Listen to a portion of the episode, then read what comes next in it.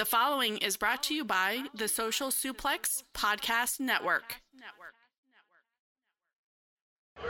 Yo, yo, yo, yo, what up? This is Rocky Azucar Romero of Chaos, and you are listening to Keeping It Strong Style, the ace of podcasts. Yo, this is Rich Latta from One Nation Radio. This is brought to you by the Social Suplex Podcast Network. We present to you the Ace of Podcasts, keeping it strong style.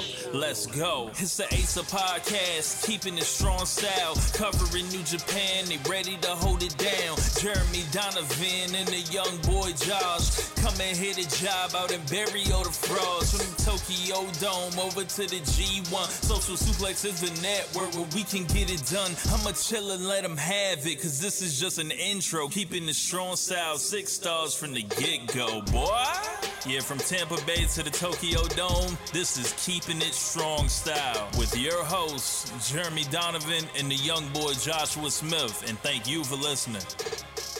Welcome to Keeping It Strong Style, the ace of podcasts on the Social Suplex Podcast Network. Jeremy Donovan here with the young boy Josh Smith. On today's show, we'll discuss the legacy of Antonio Inoki, preview Declaration of Power, and cover all latest news in the world of New Japan Pro Wrestling.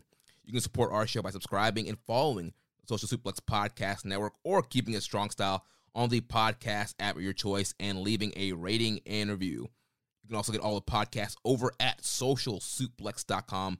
Check out our Pro Wrestling Tee store, prowrestlingtees.com slash social suplex. That's where you can get your official Keeping It Strong style t-shirt. If you enjoy this podcast, please consider making a one-time or monthly donation by visiting socialsuplex.com slash donate and clicking on the donate button under the Keeping It Strong style logo. This week's episode is brought to you by the NJPW EXT, the only browser extension for NJPWWorld.com with features like dark mode, improved translations and layouts, custom and share playlists, synchronized viewing parties, and much, much more. It takes NJPW World to the next level. You can visit njpwext.us today for details. Young boy, we, we survived Hurricane Ian. We did. Uh, we survived the hurricane and we're here uh, this week. And uh, it's a special episode because while we do need to address everything that's going on in New Japan news and reviews and previews and blah, blah, blah, uh, we this past week lost the founder of New Japan Pro Wrestling, Antonio Inoki. And um, we just recorded uh, our review and retrospective of his life with uh, Mike Sempervive of Wrestling Observer and um, uh, Justin Knipper from Fight Game Media. And I'm feeling kind of um, a little bit sad, but also a little bit relieved because I feel like the audio that the audience is about to listen to is pretty tremendous. And I feel like we couldn't have asked for two better guests to come on and help break down an exhaustive subject like the life of Antonio Inoki, which I think we knew going into this year that he was in bad health and eventually this was going to happen. Yeah, but two, I, two weeks I ago, wasn't ready for it. Yeah, two weeks ago we were like, yeah, we're probably gonna have to get ready for that. When that footage came out of him um, at that event with him in the wheelchair, we're like, yeah, we're probably gonna have to get ready for this. And then lo and behold, yeah, he unfortunately passed away uh, this past weekend. And of course, there's been tons of tribute shows and videos and articles all over the media world, in and out of wrestling media. And like you mentioned, two great guests for our old friend uh, Mike Sempervive and uh, Justin Knipper from Fight Game Media.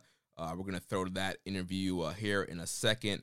But yeah, I really enjoyed that. If you guys are, you know, new to Inoki, you don't really know much about Inoki. Obviously, you can do podcast series and series about his whole career in and out of the ring.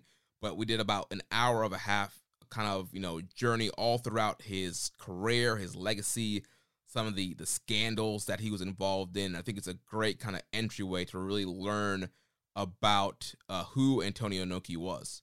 If you want a more comprehensive, because this is not a comprehensive history lesson, although there's quite a bit of it in here. But if you'd like that, uh, Justin Knipper and Fumi Saito did a five part, about seven hours worth of audio series over on Fight Game Media. It's called Write This Down. They did this in, uh, I believe, uh, January of this year or November of last year, one or the other. But it's uh, the history of Antonio Inoki, and it's five parts. And that's, from what I've been able to see online, probably the most exhaustive resource that's out there. There's also Chris Charlton's book, uh, Lions Pride: The History of New Japan Pro Wrestling, which is also a great resource.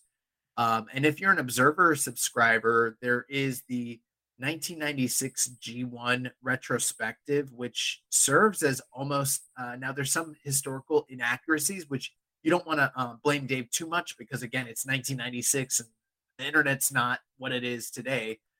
But so there are some discrepancies, but for the most part, that is one of the better pieces of article that are out there concerning the life of Inoki. And if you ask yourself, well, why is he writing about Inoki in 1996 if he's doing a G1 retrospective? It's because the story of Inoki is the story of New Japan, especially up to that point. And um, uh, one last thing, I would well, we did have a question from Rich that we didn't address on the audio that maybe you and I can talk about here before we kick it over. But um, I I want to give my final thoughts on Inoki just very briefly. Um, I, I was really sad when I found out that Inoki passed. And it's kind of weird because it's not like I was actively watching Antonio Inoki in his heyday or even alive during his prime. You know, by the time I was born in 88, he was winding down as an active wrestler and was kind of just a, a star attraction for the the next 10 years. And I, you know, even though I had a peripheral um, exposure and knowledge of him via you know my brother and via WCW and the the magazines. It's not like I really knew Inoki like that but later in life as I really started to delve into my New Japan fandom um as as like a, a fan who loves his story and you look at some of the famous like folk hero names that are out there like William Muldoon and um, you know, like um, I don't I, I don't know. I'm blanking on names right now, but some of some of the famous names like Joe Stecher and uh, you know Lou and blah blah blah going down through history. There's all these guys that are very famous, but you can't go and watch them. There's not a lot of tape pre 70s on a lot of these famous historical figures, but Inoki kind of became this folk hero legend for me that I was able to go and, and watch. And I, I know for a lot of modern fans, if you go and watch his style and his wrestling matches, it's not something that translates to the modern eye necessarily the same way that 70s Fujinami or like 90s Liger or 80s uh, Tiger Mask does. But something about his innovation and his connection with the crowd has always really resonated for me for some reason. And I've always it was funny. I was talking to Rich of One Nation Radio, and he was like, "Dude, you've been preparing for this podcast your whole life, and you didn't know it." And he's like, "Since I've known you, you've been talking about Inoki." And I don't feel like I talk about Inoki that much, but I guess I do. You do. and um, like when I when I read that he died, like I didn't outright cry, but like I shed a couple tears, and I'm not usually that emotional of a person, especially when it comes to pro wrestling like that. But I I do think Antonio Inoki is someone that inspired me um, as a fan, as a, someone that is a trainee, as someone that's a uh, you know content creator, uh, and you know the fact that most of my primary consumption of wrestling revolves around New Japan Pro Wrestling, for better for worse, whatever his relationship was with them towards the end, he was the father of this and he was the innovator of this and um, you know you can really trace a lot of his influence through Riki Choshu and through the shoot style guys and through Fujinami through Tiger Mask. Like there's probably no trainee that he had that's more influenced by Inoki than um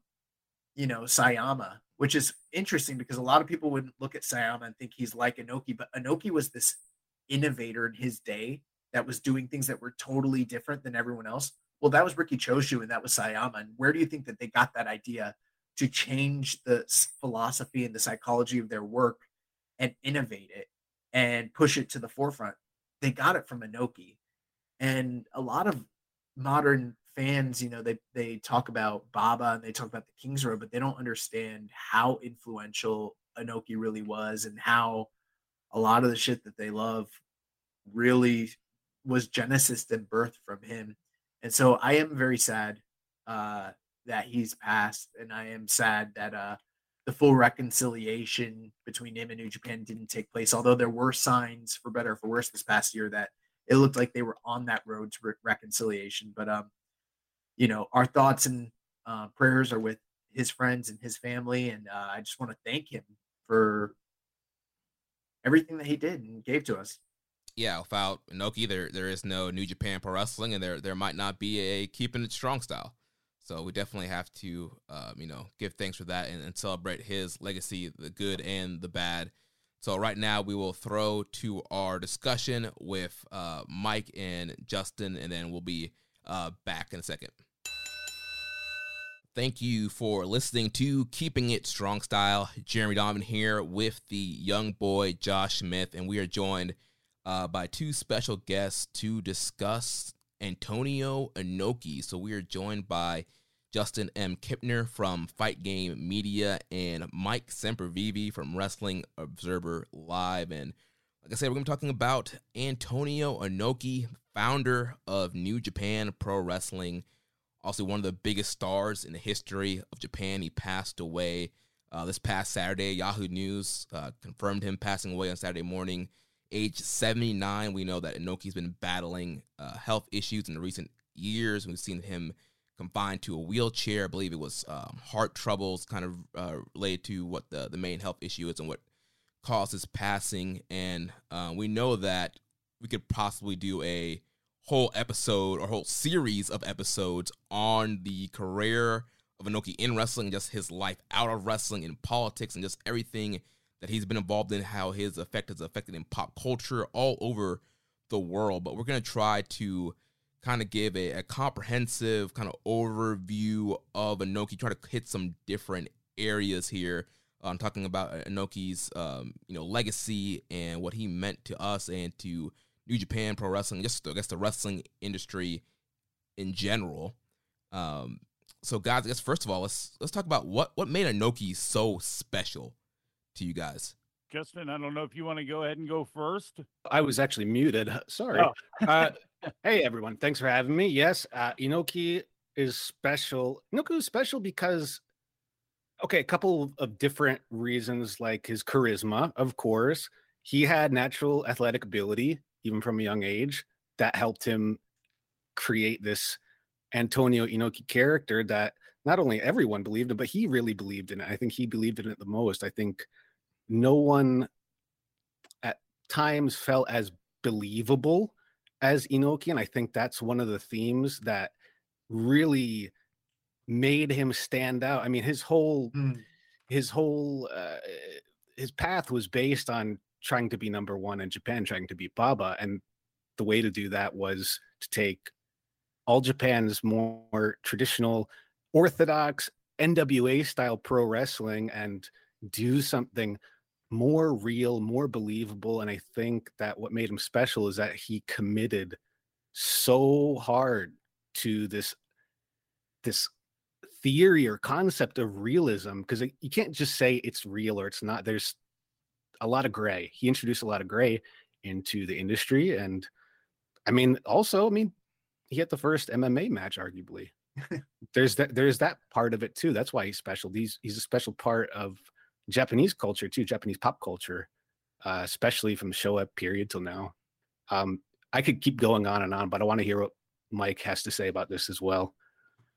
Well, no, no greater self promoter than Antonio Inoki. And, you know, with with Don King, Bob Arum, Vince McMahon all still alive. You know, losing Antonio Inoki, what you lose in him not only is a great promoter, but as Justin was saying, he believed what he was and he worked very hard to be the best Antonio Inoki that he could be. And he had to grow up in the shadow of Baba. And he wasn't that handpicked guy. He was one of the guys, right. but he wasn't the guy. And he worked really hard to get himself out of that shadow and to make something that was his. You know, he was the original ungovernable. You know, he wanted to be his own champion. He wanted to tour the world. He wanted to be the guy and the power and he turned himself into that by just just what Justin mentioned about doing a different style of pro wrestling that was not based on Bobby what Bobby Bruns brought over and Rikidozan started. He wanted it to be a a martial art and he went about basically putting himself on display. He was New Japan Pro Wrestling. He was the lion that would go out and go into different jungles and conquer all of them with the mindset of pro wrestling be strongest. We are the strongest mixed martial art. And he had an unbelievable career and all of the ways that it spider webs out and touches so many other different facets of of life whether it be politics and all of the things that go into that whether it be business ventures many failed many with money that was uh, that was not his. That was not his at all. Absolutely, and just like a great promoter, you know, he was amazing at spending other people's money for them and trying to make it work. So it is a complicated, complex, and pretty amazing legacy of someone that it's going to be really difficult for anyone to ever do what he was able to do in Japan coming in, you know, in the world of pro wrestling, in the realm of pro wrestling. It's almost impossible to to do it nowadays. And yeah. Mike, you mentioned Don King a, a, moment ago, and that made me think about that. I think the best way to think of Inoki, if you're not familiar with him, is imagine a, a Don King or a Vince McMahon type promoter combined with a wrestler like Hulk Hogan, who had the uh, fan support, charisma, credibility, and longevity and put those into the same person and one yeah. guy. I I can't I really can't say that one person had that much was it not influence but also just I mean he was truly the total package eh, for the wrestling industry not just in Japan but for the world. No, and transcended that in Japan. Absolutely transcended that. Where you look at Santo in Mexico, and I'm not an expert on lucha libre, but he is he's otherworldly and that's right. basically what Inoki is you know in some aspects in Japan he really is with having the real ability to shoot. He had the real ability to back it up. So it you know yes he had Hogan's stardom to a certain degree but then you attach his ability to actually wrestle with that and to actually pull off double wrist locks on you know uh, uh, you know boxers who may have wanted to get too spicy or or whatever it may be. You know what i mean? So it's like he actually you have to take a a handful of people and mush them together to even try to come up with what Inoki is you know he's very yeah. difficult to draw one to one to yeah that's that's kind of been the thing is as Inoki's passed, and I've been thinking more and more about what is a comparable comparison. And the reality is, like you guys mentioned, there there really isn't a one for one. Um, I mean, in terms of like influence as a promoter and booker, I mean, obviously you guys drew the parallel of Baba and how he sort of always was an an eternal rival of his and started off in his shadow and that sort of thing. But like in the West, the closest thing we have is Vince, but Vince didn't promote himself the way Vern did, but you know Inoki did, and he was successful with that. Where when um you know when he uh, uh, initially started off, he didn't have the machine backing him. He didn't have the NWA ties. He didn't have uh, even TV to start off the way that Baba did, and yet still he was still this kind of like punk rock outlaw group that found a way to pull the scraps together and to get Karl Gotch in and to get guys from you know different um, places around the world so that they could try and go up against what was kind of a monster and initially you know and then eventually became like their rivals for several decades. And it was all through self-belief you know and it's the thing is watching his if you go back and you watch his matches it's not just self-belief but he was able to translate that to belief from the crowd that believability that you guys mentioned where I can think of very few people in my lifetime looking at tape. I mean, Hulk Hogan, Carlos Colon, there's very few where maybe Bob Backlund, they get the same kind of reactions from the crowds um, through their performances. And that lasted with him his whole career pretty much. I mean, even when he went into, you know, semi-retirement, even those big uh, you know, um Tokyo Dome shows, like the, the response to an old broken down Inoki is still unbelievable. And then, you know, post, you know, retirement at, at the Bom-Ba-Ye shows, like he was truly, truly a transcendent star. And I mean, who else can we think of that was a promoter and a wrestling star and a politician and a businessman and yada yada yada? Like it, it's truly remarkable. Yeah, I feel like you definitely have to combine some people, like you got to say, you, you got to combine a Hulk Hogan, a, a Vince McMahon, uh, The Rock, a Arnold Schwarzenegger, like all these kind of different like personalities and people who kind of spread themselves. I think that really kind of all comes together um, for Antonio Inoki. And you know, we talk about what you know what makes him special, and like he just had that magnet magnetic charisma about him. You know, you you look back and you watch some of his matches, a lot of them now up on New Japan World for free, and you just see the way the crowd is reacting to him. Oftentimes, it kind of feels like maybe he's like, like a cult leader. Um, he he's um has this whole crowd is just like ravenous and just really into his matches, and the huge re- responses and reactions he got was just incredible. And you know what? That what? How did Pusha T say? Didn't reinvent the wheel, just a better design. And that's kind of what he did. You know, those crowd responses came from the fact that Japan wanted a hero. And that's what, you know, that's what originally what wrestling brought to them was the ability to fight the war again by defeating all of these outsiders that that come through and we have our heroes and we can defeat these people and with wrestling still being kayfabe you know a lot of people just didn't know any better and the expansion of TV and people falling out with heart attacks that Blassie caused because he was biting somebody, and that you know kept going through Inoki. And what he did was instead of you come to us, I'm going to take the fight to you, no matter where I have to go. And no matter what the style is, yes, this is pro wrestling, but now I'm taking pro wrestling out and I'm going to individually pick off people, whether that be Roland Bock or this person or that person or Willie Williams or again, no, no matter who you want to choose out of his fighting history, you know, that's why he was able to maintain that legacy and get those cheers and be that hero. And that's why it's impossible now to replace him because that led to mixed martial arts. It helped to lead to mixed martial arts. And now we know exactly. Look, look, you saw UFC one, you knew, and if you had any, if you'd ever been in a fight in your life, you knew what a kickboxer was going to do to a sumo with no lateral movement. You know what I mean? but like, so now that we know all of that, how do you again, how do you try to become that type of Inoki figure?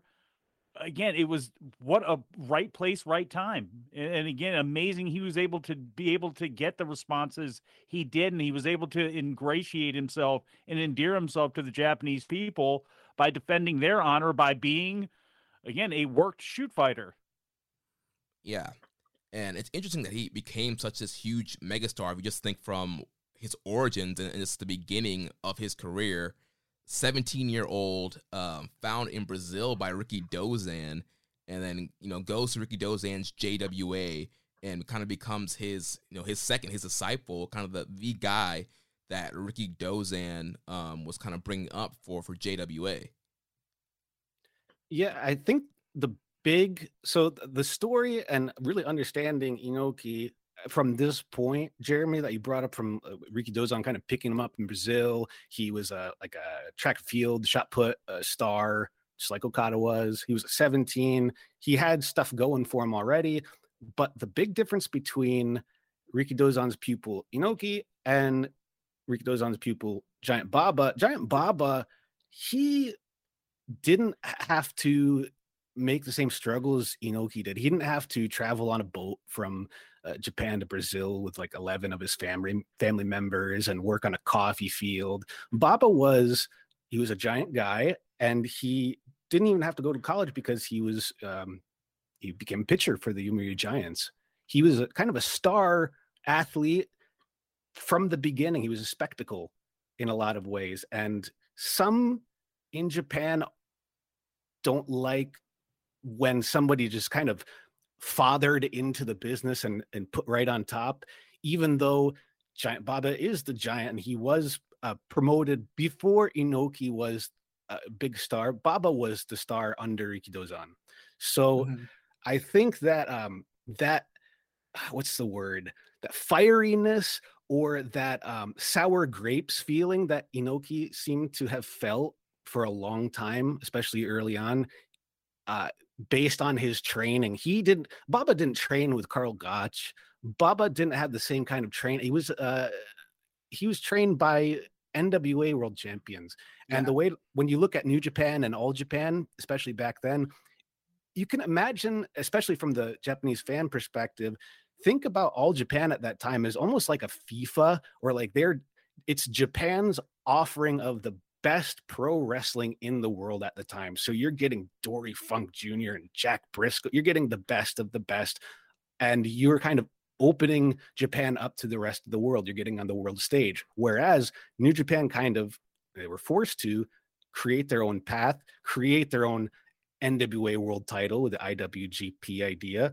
And this also not only was the, the style of wrestling different, I mean, that was a big part of it too. All Japan, like I said, it was kind of if you watch back, you're watching traditional quote unquote perfect NWA style matches. Whereas if you watch Inoki's, um, um what would they they were called uh, um, not mixed martial arts matches. They had like a mixed style match. There was a, a term different for it back then. Style. Different style matches. Yeah.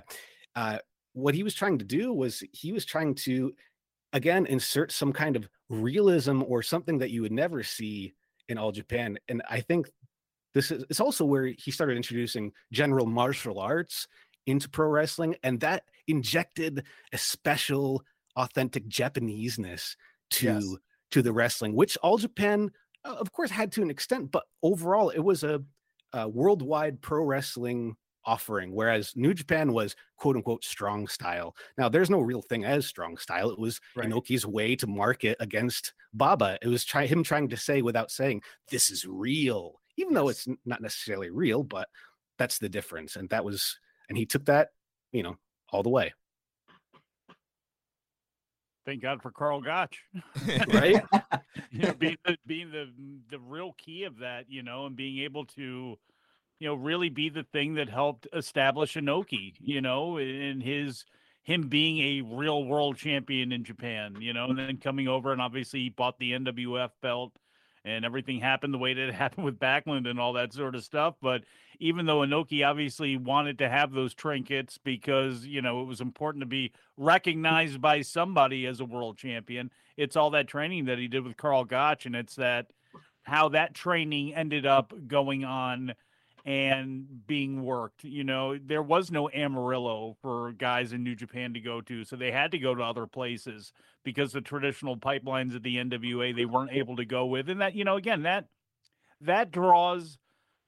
You know, Inoki didn't have to go to Tennessee, you know, or he had to go to Tennessee. He had to go to Buffalo. He had to go to Kansas City and places like that. Whereas, yeah, you know, Baba didn't necessarily, he really didn't have to do that. you know, when he came over, he came over, he was basically pushed as a star right off the bat and didn't have to do some of the same things that other people did. And I'm sure that was another driving force behind Inoki as well too. You know, it's the the Muto Muto, Muto and Chono thing. You know, Muto ended up going to he went to Dallas, he went to Florida with Eddie Graham and Hiro Matsuda. He ends up in in Charlotte you know, meanwhile, Chono's in, you know, work in the Maritimes. He's in the death period of Central States and Kansas City and places like that. And it, you know, Vancouver, places like that, where it, again, it changes your outlook and it changes, you know, again, you don't want to be in those positions for too long. And Inoki did what he had to do and grinded through it. But, you know, I'm sure that that also, you know, played a part in his, you know, drive to want to, to be better and excel and always trying to come from underneath to prove something because that's what his whole career was about was just proving something. About yeah. fighting. Yeah it's all it def- he's defined by the idea of fighting. Yeah. Whereas baba was just he was the king. He was kind of you know it's almost like he was born into it. So the dynamic of um you know gentle king giant versus uh, uh wily uh underling, not underling peer. I mean, it, it's it's about uh, credit and merit versus um, being placed in a position. This happened with Jumbo Tsuruta too later on. Jumbo was yeah. uh, he was an Olympic wrestler. He was put in a position because he had kind of earned, I don't want to say earned it, but he, he was there because of his athletic background. And fans interpreted that uh, all different kinds of ways. Yeah.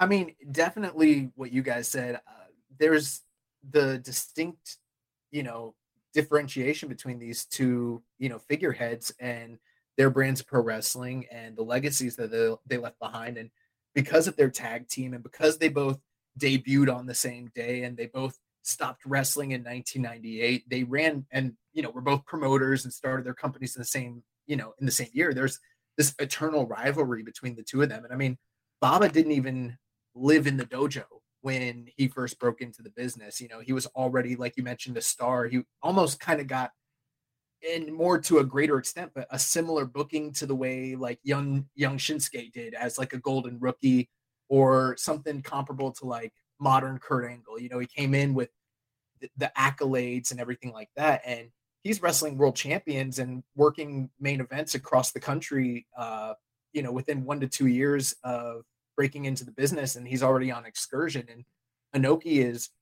you know uh kind of treated like the more traditional young boy where he's you know staying on the undercard for a long time. And by the time that both of them are you know main eventing in JWA at the same time he is a peer but he's just slightly underneath Baba.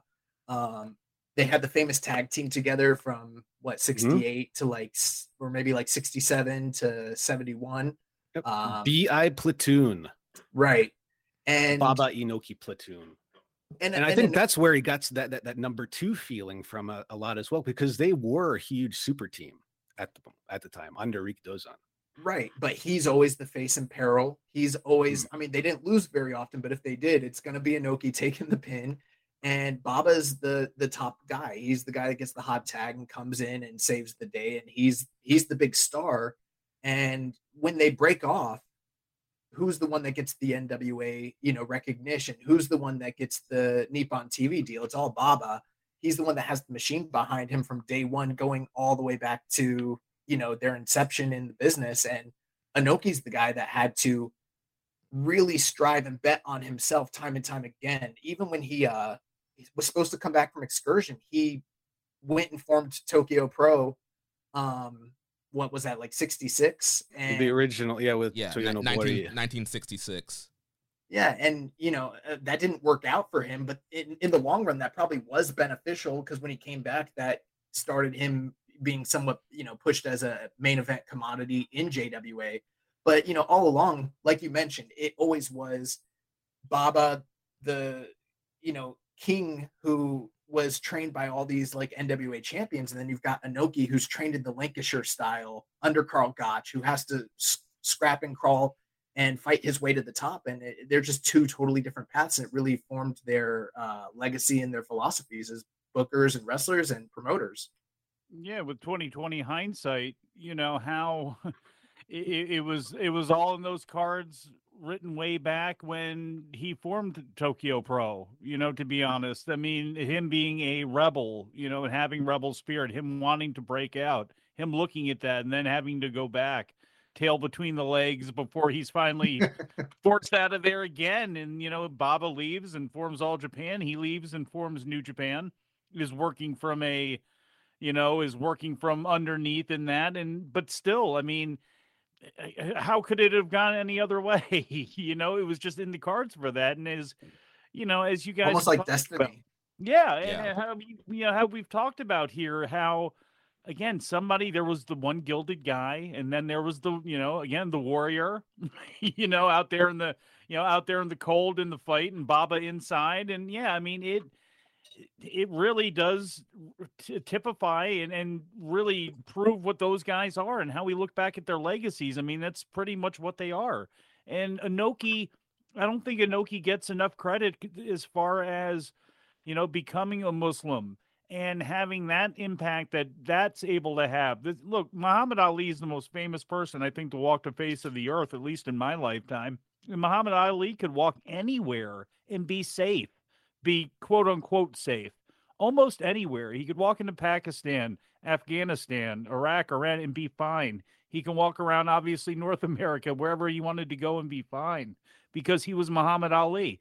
Antonio Inoki didn't necessarily have it to that level, but you were able to see what he was able to do. And look, the whole thing with Iraq and the kids as human shields, and were those people going to be released anyway? And opens up a whole new can of worms when it comes to Inoki and his politics. But it took a set of balls to go do that, knowing you were going to be censured by your government, knowing that this was going to be bucking and doing, you know, he was able to go in there the same way he was able to talk and go into Pakistan because of the fight that he had with Pelwan and all that. Be, talk to people in Afghanistan, even if it was only at the most, you know, press and, and the most, you know, topical, you know, the easiest level to, you know, cut through. Sorry, it's been a long day here, but you know, even if it was just for for press reasons and promotional reasons, he still had the ability to do that. And that's again, that's probably something that won't be talked about too much, but I think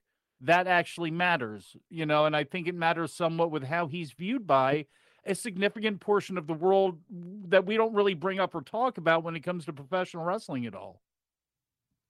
Yeah, that's a great point. Just talking about, yeah, his impact in that community and just worldwide, that kind of global appeal that he had. And you see that by all the different media outlets across the world that have been you know reporting and you know covering his his life and death and you know we talk a lot about him betting on himself and you know leaving JWA starting New Japan Pro Wrestling in 1972 and kind of betting on himself to start this new promotion uh, kind of built around him built on his back which kind of led into this really hot era of wrestling in Japan and especially during this kind of prime era of Inoki uh, from 72 to 88 and we kind of saw his kind of booking style unfold during that period where you know maybe to you know more modern fans you can could compare it to kind of like the, the the Hulk Hogan model where you're bringing in these big monsters to come into a territory and you you have to have this hero that's going to take the monsters down. We, we see guys like Vader and Bam Bam Bigelow and Stan Hansen and Andre the Giant and just all these just massive uh, foreign talents kind of coming in and being, you know, the main kind of flaw, main enemy to Inoki and him having to, you know, vanquish all these kind of evil foreign monsters and be this hero um, that Japan wanted. So just kind of curious, what are your guys' thoughts on some of the the key guys that Inoki faced during that kind of prime era from 72 to 88. No, Jeremy, I'm happy that you brought up Hulk Hogan because I think understanding Inoki, especially at the time we're talking about now, right when New Japan got started, you know, he had to build programs for himself. Now, the whole the what you explained about the Hulk Hogan uh, the booking style, where basically Hogan was crushing monsters until warrior, and then you know it, it got a little different. But generally, eh, Hogan was going to slay the dragon every month. I believe that this whole template was absorbed by what Inoki was doing because what All Japan had going on, they had that what they were offering, they were offering the best of the best in the world to the Japanese audience. If you want to learn about and watch pro wrestling, you're going to get the best stars from all over. You're going to get Giant Baba, but you're also going to get the NWA World Champion. You're going to have Bruiser Brody, Hansen, and such. New Japan had to create their own mythos, and they uh, they needed a star. It was Inoki, and he needed a rogues gallery. And it started with the different style matches where he would slay these beasts from outside of pro wrestling, like judo and kickboxing. Uh, he had fight with Chuck Wepner and he had matches with Andre the Giant. It was kind of, you know, anything goes. It was almost like uh Ultraman, right? It was he was the hero. Clearly, he was the main character in the New Japan story. And uh I think that whole concept is how Hulk Hogan and Hulkamania got started. Honestly, I think Hulkamania got started in Japan with Inoki. I mean, I think Hogan was really a massive star. He was teaming with Inoki at a time. There was even talk of him going to All Japan. He was so hot. Terry Funk wanted him to, you know, come over. There was a lot of like uh, Brody jumped to New Japan in '85, and uh, Stan on the second time he went to All Japan. So there was a lot of there was a lot of uh, tension in the air. It was very competitive. Hogan chose to stay with New Japan and learned how to become a superstar from Antonio Inoki, even down to hulking up. I think when you think of hulking up, I think that's Inoki's. I think Inoki invented the hulking up when when he's uh, you know, taking lots His of fire up. strikes. He's firing up. He's he's he's saying, "Come on, come on!" He's with his two hands. He always does this, especially in uh, the more uh, monstrous battles like he had with Stan Hansen and Andre the Giant and Strong Kobayashi. The very bloody one with Strong Kobayashi and Rusher Kimura and Hiro Matsuda. I mean, every month it seemed like he was taking out a monster, which helped people believe. Yeah, I think Oh, I I'm sorry. I think the the whole thing with Hogan, I think part of it's Inoki. I think it's also mixed in a little bit with the Jerry Lawler stuff that he saw in Memphis in his early Genesis. Sure. But there's there's no Superstar Graham and and of course Yeah. uh, all of his his own influences and Dusty. But I think that Hulkamania, that that uh, that friction, I think it really there was a spark in Japan that carried over into WWF. there, there's no denying that like his early formation um working and headlining and tagging with Inoki was crucial to Hulk Hogan. Obviously that could be a whole podcast in and of its own self. But um yeah, I mean, I definitely think uh as far as this whole period with Inoki and the way that they modeled their business around him. I mean, the closest thing that we've seen to in modern times, if you really think about it, especially in the West, how many guys have been at the tip top of a run for as long as Inoki was? I mean, the, the most comparable thing we could probably point to is maybe John Cena. And I don't think John Cena ever was sub, you know, from from a sustained per uh percent of or perception, you know, the main event, the top guy for the Maybe the whole Sheik? 15 years. Yeah, Maybe maybe the Sheik, Sheik. Bobo. I mean, that's a different setting and it's a little before Inoki, but I mean, Right. God, how do you do twelve thousand a week Bruno. for years? Bruno as well, yeah. but there's there's very few people that um a company a major national company like that have been centered around that has stayed hot throughout the long prolonged life of his run and that's kind of what Inoki was and I mean I've watched a lot of that stuff from that period and I mean um uh, you know a lot of it it's the mixed style fights the different style fights but it's also him bringing in you know um respected outsiders like Jack Briscoe and Billy Robinson and you know um obviously like the shooters like Willem Ruska and uh, the the shoot fight with Ali. And then later on he had the prolonged feuds with like Brody and you know the IWE guys and then UWF and so on and so forth. And they kind of just always found a way to keep the company you know um centered around Inoki. the story of New Japan is the story of Inoki. and I mean, even in like 83, when they had the embezzlement um, scandal, and it looked like he was going to be ousted from power and he was going to have to leave New Japan, TV Asahi basically told New Japan, like, if he's gone, they, they pulled a Brock Lesnar. They said, if he's gone, we're gone. and uh, they- they had to keep him on. And, you know, so there's always that criticism, like, he didn't put over Fujinami and Maeda and Choshu enough. And there's probably some truth to that. But he was still the top star to such an extent that they kind of couldn't afford to not have him on top for better or for worse. and that's very empowering. That's a very empowering thing to have happen too. And you know, he, it can get you to continue to do things that may not necessarily be the right thing to do. But Right. hey, you know, you figure you got a little bit of fallback, and unfortunately, that ended up being the case kind of up until the end when it came to him trying to push an Inokiism and him selling the company to Yuke's because other people were trying to take it over. Well, no, no, they, they were trying to take it over because it's not making any money. It's about to go bankrupt and you've kind of helped run it into the ground. And unfortunately, that's the way that it went. But it lasted for a long time, not only because of all these mixed styles that we're talking about, but because of you know matches against Tiger Jeet Singh. You know, that was a very important one for him. You know, that was his wild feud that he Yeah. had in, in between all of these mixed martial arts affairs. We were having just the psychopath wanting to come over with a saber in his mouth and he wants to kill you. You know, forget about judo. This guy's got a saber. And so, you know, the feud against Tiger Jeet Singh, the he was able to garner so much positive press because of the affiliation with the WWF, the yeah.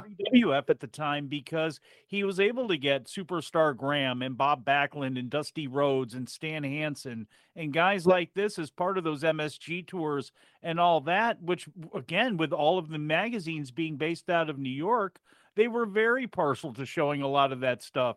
And Antonio, Antonio Inoki had again, not only because of Ali, when you obviously look past Ali, when you just looked at the wrestling magazines and things like that, he was able to get great attention. I mean, look, some of the secondary magazines that aren't as popular when you look back at the 70s, a lot of them eh, covered Pedro Martinez heavily and covered Johnny Powers. And you see a lot of uh, Ernie Ladd stuff from that time, Ox Baker and Antonio Inoki being one of those guys who, of course, obviously usurped that belt, took it, and then became the again, it became several things. I know it was the NWF belt for a while. I think he merged it as a part of his WWWF mixed martial arts title or the the Great 18 title or whatever it was called. but, you know, so, you know, it was also the, you know, sometimes you forget about the, what you can consider more pro wrestling type of things. You know, obviously Masa Saito, the the the island match is a a great example of uh, of the fight really being you know you know pro wrestling snow globe being all shaken shaken up so yeah. you know kind of what's been forgotten about with all this great talk about Inoki is just some of the pro wrestling stuff including right down to like Hulk Hogan making Hulk Hogan have for years we saw the pictures of Hulk Hogan especially because the WWF ended up you know kicking out a lot of, of, other photographers but the the kanji symbol on his trunks and him standing there with the trophy and the flowers after he won yeah. the IWGP tournament and that whole thing look Inoki's dead we can never trust a thing that comes out of Hogan's mouth was Inoki really knocked out? I would say no, but who knows anymore? Nobody that's knows. Another, that's another great piece of this whole, you know, wrestling lore that Inoki leaves. And it's yeah, whole... they brought an ambulance to the venue that night too at the 83. I did, yeah, it was in the newspapers like Hogan just somehow destroyed Inoki. And at the time, like we were talking earlier, he he often wouldn't lose. So when he lost, it really did make waves. Yeah, and of course, and the, the, whole infamous pro, um, promo of Hogan, you know, calling the WWF title a toy and a trinket, and you know the, the IWGP title. You know, it's, it's, the real title, the real prize that he's going after. Yeah, he's probably upset that the internet exists now. but you know, uh, about the, I wanted to touch quickly on the the embezzlement situation uh, that happened. It was like 82, 83, mm-hmm. 84 ish. So th- this isn't completely confirmed, but the story that I've read about and been told is that the whole UWF idea was kind of this exit strategy by Inoki and Hisashi Shinma, who who was like the the kayfabe uh, president of WWF at the time, and he was the financial mm, big head honcho over at New Japan at the time, to avoid this eh, situation and avoid any uh, legal trouble. UWF was going to form and, and be introduced within New Japan and become its own company. Although it says a little bit about Inoki's character too. Inoki did a, a, double swerve and stayed with New Japan, and Shinma went on to form UWF with Satoru Sayama, and that it, it led its own path. But it, you can see like when we talk about Inoki as a businessman, a promoter, and you want to compare him with Giant Baba, that is where they differ very much. And I would say that Baba had a lot more total success as a promoter than Inoki. And we should probably talk about some of Inoki's um, mishaps, bloopers, I guess. Uh, you know, almost running New Japan into the ground completely. And a lot of fans also believed he turned his back on pro wrestling in the late 90s. So, yeah. I mean, it's not all peaches and cream. He's no, a complex absolutely. guy it, it's a very complex subject. And I mean, the thing with Inoki is like a lot of the things that brought him, eh, just like Vince McMahon, a lot of the things that brought him success early on in his career were the same things that he was trying to do later on that resulted in failure and disgrace and and you know uh, ultimately were a detriment to the business and some of that was the alignment with the shoot style stuff and the MMA and the pushing of those guys and obviously the Inokiism and it, it's a double-edged sword because he is sort of the godfather of MMA if you look at the genesis of UWF and PWFG and Shooto and Pancrase and Pride and Rings and all these different companies, they're all led by Inoki disciples. They all have a direct tie to his, you know, philosophies and style of booking. Um, but at the same time, they were the same things that he thought. I, I don't think Inoki thought that he was turning his back on wrestling. He thought that wrestling was evolving and was trying to stay true to his philosophy. But ultimately, it was to the detriment of New Japan but like I mentioned before, I see New Japan as being the story of Inoki up to a certain point. And I think for Inoki that was always the case. He saw himself as being bigger than the brand itself. And that whole thing with the UWF, I mean, I've heard two stories about it. I've heard that there was uh, an attempt on his part to potentially have two revenue streams from TV Fuji and TV Asahi and create the illusion that there was two different brands while right. he, he was secretly getting the money from both of them. I've also heard that it was an exit strategy because he was going to be ousted from the company. And the reality is, no one seems to know the truth behind all of this. I've heard different differing accounts from very credible sources, and it's kind of one of those things. It, it's the legacy of Inoki. But if you look at his track record, and his history, you look at IGF and UFO, he's done things like this later on as well that kind of align with uh, some of the reports, and maybe there's a little bit of truth in both of them. Yeah, but, little, um, little column A, little column B. I mean, look at that concept was not foreign to him, considering that Baba and Inoki were stars on two different TV channels working for the same company. You know, for all intents and purposes, that's exactly how they became bigger stars. And with Inoki, you know, back to the businessman thing, yeah, Baba was a much better businessman because Baba was running a professional wrestling promotion. He was in the pro wrestling business. Inoki was in the Inoki business. Mm. And it's how you looked at your products. He was the lightning rod. He was the North Pole that everything circled around. So Inoki isn't be strongest. This is this is what we're selling here, folks. You know, this is what we're doing. Whereas Baba, you know, more along the lines of a again of a more natural pro wrestling promoter who did push himself further down the card, knew when it was over, you know, de- delegated in different mm. ways, you know, used his wife as a buffer, all of the all of the intelligent things. I mean, I don't think there's any question when it came to quote unquote running a pro wrestling promotion. Absolutely. You know, I would, I, to me, Baba did it much, much better. Yeah. That said, you know, obviously, Baba you know, was like a Japanese version of like a Sam Muchnick. He took that old school style and a lot of integrity he had. I mean, yeah. that was a big part of what defined his booking style. And like Mike said, he he did it the right way and he took himself out of the main event picture. He slowly phased himself out. And and he didn't mind uh, being in a fun opener with a six man opener in the 90s, you know.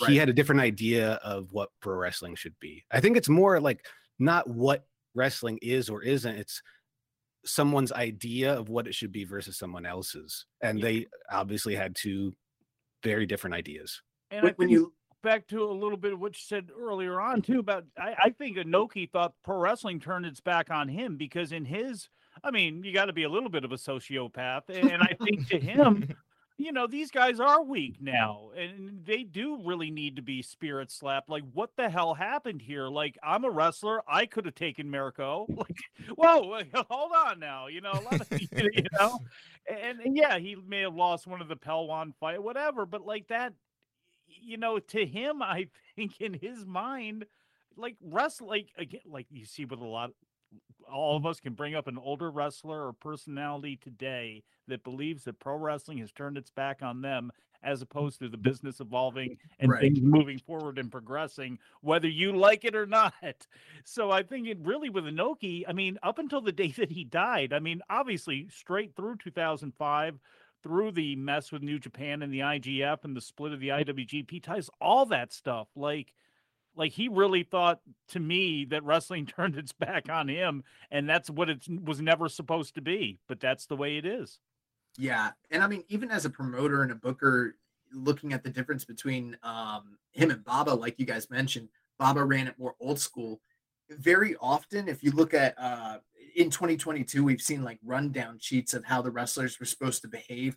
Like Baba had a reputation for concealing and um, you know stopping any sort of scandal from coming out, whereas like Inoki himself was very often the actual source of the scandals yeah. in his company and it was two totally different philosophies and ways of like running the business uh, even as like recent as a month ago they put out the press release that igf was coming back you know unfortunately i nobody knows if that's going to happen now but like this is a guy who like had enough belief to think like i'm still going to do mma i'm still going to do wrestling and like and he was like really in bad health obviously and he still had more that he wanted to do uh, in the industry so um, I, I definitely think like the difference in their booking philosophies is like you guys mentioned. Baba was running wrestling and Inoki was doing Inoki. Like that was his like X factor.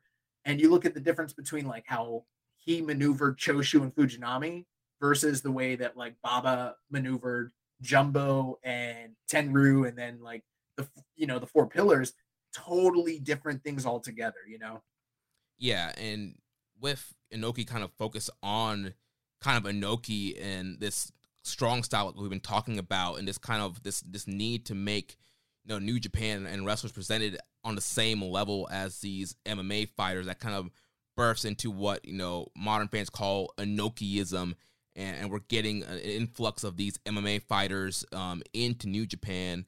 Of course, Inoki he, he finishes off his um his final countdown retirement tour, which lasted from like '94 to '98. His last match was against uh, Don Frye, um, big MMA fighter um, during that time, and then uh, from there we're we're seeing him continue to kind of bring in these MMA stars as MMA is kind of exploding worldwide in Japanese, and Inoki is seeing that and really wants to again kind of evolve with that and kind of show that his wrestlers can kind of hang with these MMA fighters, and that's what we're bringing in these guys and having these kind of work shoot fights and shoot fights and all this kind of controversy happening with this Inokiism style also we got to factor in when all this stuff was happening and i guess we're talking like mid to late 90s into like early 2000s the whole idea like the word or concept mma wasn't really even coined until like late right. 90s and uh, our all of us i don't know how old you guys are but i remember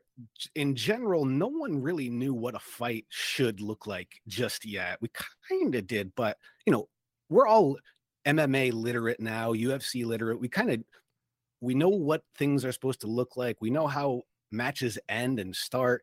Back then, there was still that sense of well, Inoki did the real training and he went through the, Karl Gotch's real catch system, and it, hypothetically, guys like Yuji Nagata should, in theory, be able to beat anybody like Fedor or Cro Cop looking back, that's very, very silly thinking. But we didn't know at the time. And especially, we didn't know uh, Cro Cop or Fedor would become who they were too. So it also has to, looking back, like in 2022 and watching Inoki and watching um, not just him throughout his career, but that era of not just uh, New Japan, but also like Pride was pro wrestling at the time. That was what was yeah. drawing. And K1 was as popular, probably more popular at the time. I mean, the the the mainstream fan base did shift a bit somehow, and Inoki sided with that side of Japanese pro wrestling, whereas you know then we get into the dark ages of wrestling, where companies like All Japan and New Japan Pro Wrestling Noah started, but they didn't have. It wasn't like the '90s it was a, a, different period and and if you didn't have that quote Inokiism involved in your, your wrestling style it was kind of looked at as like passe. It's kind of like glam metal in the 90s people were too afraid to like it because grunge was so popular. It had to kind of make a comeback later. But that's what it seemed like the feeling and he really had this the, the realism obsession. I, I i mean i think he might have hurt some careers with that too Yeah, Oh, yeah, he did. yeah. you know, and, and look, boxing, boxing was always the martial art here in America. It's the one thing that we were able to understand. Wrestling to a, a little bit of a different degree, amateur wrestling, but it was boxing. For a short time, it was karate. For a short time, it was this or that. But we knew boxing. Whereas in Japan, there was sumo, there was judo, there was karate, there was a, a opening of different styles, and you know obviously, you know, they were more apt as a culture and a mainstream to take to that, and they did. And Japanese wrestling couldn't keep up. And K1 was for sure more popular than than what anything that, that pro wrestling was doing. I mean, remember Inoki coming into that Dynamite Stadium, the K1 Mm. Pride show together, and he's parachuting in in front of 90,000 people and all that stuff. And, you know, Justin's right. In in their mind at the time, they thought Nagata could take Cro Cop. They thought Yasuda could take Le Banner. And I still don't believe for a second that that Le Banner Yasuda fight was legit, but let's say that it was, okay? It was legit, Mike. You don't know. I know, I know. Let's, let's say that it was. I mean, that's exactly what they thought was going to happen with Nagata. Cro Cop is, yeah, he looks good, but he's a little blown up and he's a one dimensional kickboxer. Well, we didn't realize he could throw from any angle, but that should have been the wake up call right there. And it was a look, Yuji Nagata's career, because of how probably people like me that were big fans of him that kept his flame, you know, uh, going for so long and his longevity and the fact that he was a great pro wrestler. I mean, he was Mr. Dead Stock. He was dead in the water. And it was looking like Shinsuke Nakamura could end up having the same type of career of being a guy that was dead in the water and having a career that didn't even start before the damn thing ended. And that unfortunately is what a lot of people are going to talk about because it's, you know, the thing that's the closest to them. But what Justin's saying is absolute facts in that, yeah, they should have done better matchmaking and known better, especially in hindsight. But we have the benefit of hindsight. And no one knew that Mirko was going to be as deceptive as he was and as much of a, a wrestler killer as he was up until the time he fought Randleman. Yeah, it's it's gonna age me a little bit, but when I was young, I remember reading your article, Mike, scathing uh review of you know Inokiism at the time and him booking um Shinsuke to have an MMA fight just days before he's supposed to have the unification fight in the dome and everything like that. So it's kind of funny. I But, just um, found that article again, and I am so embarrassed on so many levels for it. a lot of it I stand behind, but boy, in hindsight, number one, I was a terrible writer. I'm still a terrible writer. You And were two, angry. that that was the whole thing. That was truly something written out of emotion because I was a big Yuji Nagata fan. See, I'm one of the rare people. I didn't collect tapes or anything like that for the most part. I didn't look at newsletters. I was a newsstand person, and as much as I loved wrestling, you know, I didn't. I I just I didn't have the money to tape trade, even if I wanted to anyway. So that was a different world. I didn't come up with all Japan. I started seeing New Japan tapes because there was a guy that actually had New Japan VHS tapes. So I started watching that. Then their connection with NWA and WCW. I just I was always that guy. So Yuji Nagata, I was a big fan of his. You know, big fan playing the game with him. You know, always a TV champion with Yuji Nagata. In the short time that he was around, you know, I was I liked him, and I started following his career and watching him get built up, and then seeing that because, again, I evolved a lot coming from a boxing and wrestling background. My what I thought about mixed martial arts changed dramatically. Talking to Pat Miletich will do that to you, you know, but like it changed. I remember seeing the first UFC and seeing those fights and going, this is insane. This is unfair. These are, you know, it's a weighted work. You know, the, these are real fights technically, but it is weighted way to one side over the other. Right. And, and you know, that Especially the first tournament. yeah. So like by the time they did Nagata and Cro Cop, I was just I was cringing. And it just was like, why are they doing? And then it happened, and I was apoplectic. And then they did it all over again with Nakamura, who obviously I was a fan of his, looking at these new three musketeers that they mm-hmm. have of Shibata, Nakamura, and Tanahashi. And then you got Yutaka Yoshie. You got you had a bunch of guys mm-hmm. that, man, okay, this the core seems like it's gonna rebuild itself and be good. And then that happens with Nakamura. They book him how they book him with Takayama. It, it, was just it was no bueno for me, man. And yeah, I wrote that one out of out of anger and spite, and I might revisit it again because boy, it needs some annotations now. So my my older brother was a pretty uh, dedicated martial artist in the late 80s, early 90s. And you know, we talk about pro wrestling tape trading. Well, there actually was a thing that a lot of people don't know about where you could tape trade martial arts videos through like Black Belt magazine and different yeah. uh, publications back then. And so my my first like um exposures to Puroresu were not like the way how other people watch like Super J Cup or like IWA. Mine were like shoot style stuff that we didn't know if it was real or not. And that's how I first saw Inoki because they would send over like the different style fights and like the UWF stuff along with Chuck Norris videos and uh, along with like Rickson Gracie fights and Vale Tudo stuff from like the 50s. And there were collections of people that used to trade that stuff.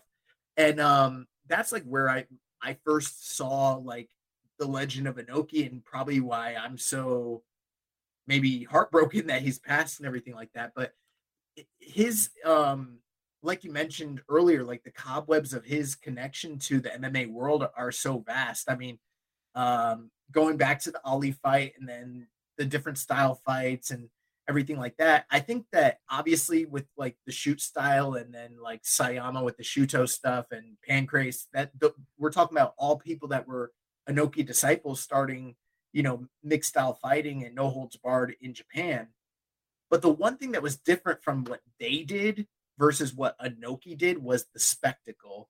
And that really didn't come into play until like UWFI, but to a greater extent, like Pride, where a lot of those guys they had real fighting or quote unquote something that resembled real fighting, and, but they didn't have the spectacle. And that's what Inoki had in his heyday, where like he was they were almost like freak show fights, which and it's funny because wrestling is so cyclical. If you go beyond Inoki and you go back to the 20s and the 1800s and everything that's old becomes new again and it, it comes in waves. That's how wrestling is when it comes to real fighting and then works and blah, blah, blah.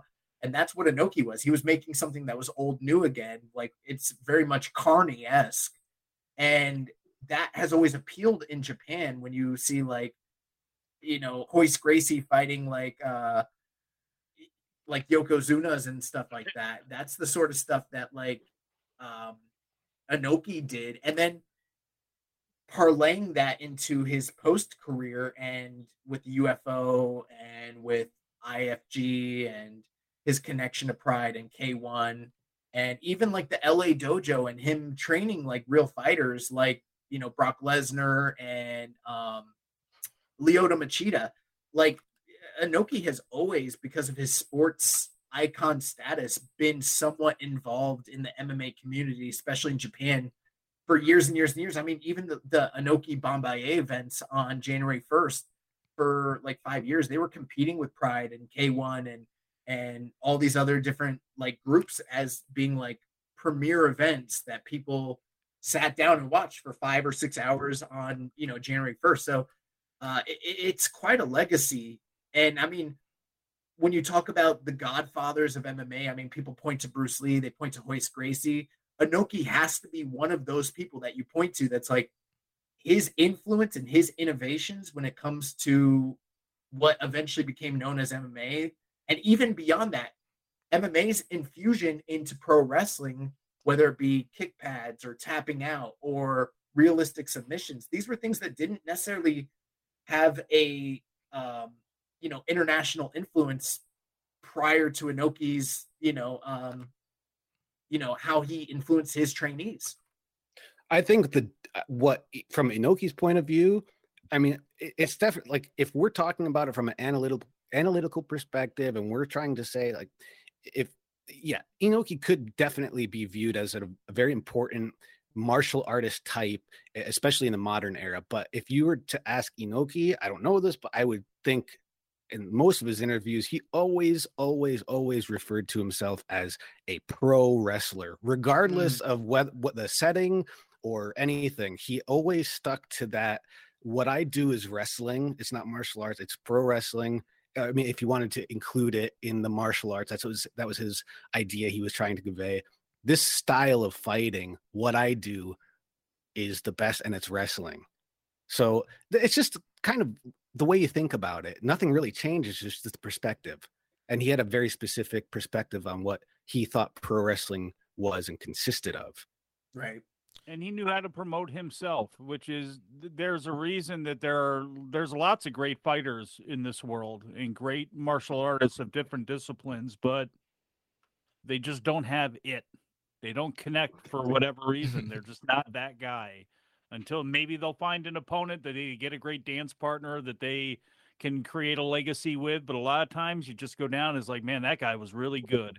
But then you're looking at, you know, that Bob Sapp, Antonio Rodrigo Nogueira fight, or you're looking at, you know, one of those freak show fights. Anything with Bob Sapp. Yeah, you know, anything that K1 and Pride put on because, yeah, there were the great undercard guys, but like you sold it on the big knockout, you sold it on the big freak, you sold it on whatever it was, and I was always in fear somebody was going to die. How somebody never did, I don't know. You know, especially on those Inoki show. That was another crazy part of those Inoki shows late, where he's like, they're losing to the NHK Red and White Festival Meanwhile, you got a New Japan wrestler that's on the other guy's show, K1 or Pride show, and they're losing. It just the whole thing was so That's so wacky. crazy. but you know, he uh, you know, he more than anybody else over there did really understand that like and it, because I think because of loving the real sports and coming from those disciplines where I mean, why do we watch two people fight? It's either for money it's for a personal issue or it's for quote unquote sport. Like that's it. So like no matter if it's kickboxing, wrestling, judo, taekwondo, amateur, no matter what it is, when it's two half naked people on a canvas mat, like that's it. Like they're only do that. That's it. So you have to promote. All these things are promoted the same. You know that's why if you look at the history of any you know film, or cable or pay-per-view or streaming. It, eh, fights always lead the way. Wrestling always leads the way. It's just that's the way it goes and to, eh, to me they're all sports that are promoted in for the for all intents and purposes the exact same way. And Inoki Inoki understood that. He couldn't harness it. He wanted to harness it but the horse had grown too big you know? It was way too big of a bucking bronco from the thing that he was trying to promote to everybody when he was facing Ruska, when he was facing Ali, when he was facing this person or that person, or wanting to bring in the Russian wrestlers like he did in the early 90s with New Japan and bringing in those guys. Like, you know, he had the great idea. It's just he didn't have just enough of the foresight to look ahead to go, you know, this isn't about wrestling, pro wrestling anymore. This is now about like actually not worrying about me working this. This is about guys like not working anymore. And just again, this is where Justin's right. You know, he he did feel himself to be a pro wrestler because there was not that next step for him to take. And, you know, as times evolved and moved on, you know, it was easy for people to question him. What what could have Inoki done against a Mirko, against a you know, this person or that person, you know, and for him to kind of step back a little bit from that and go, well, you know, I was always a pro wrestler first and, and our rules be strongest. And I would try, I always said the right things, you know, uh, in that way. Absolutely always did.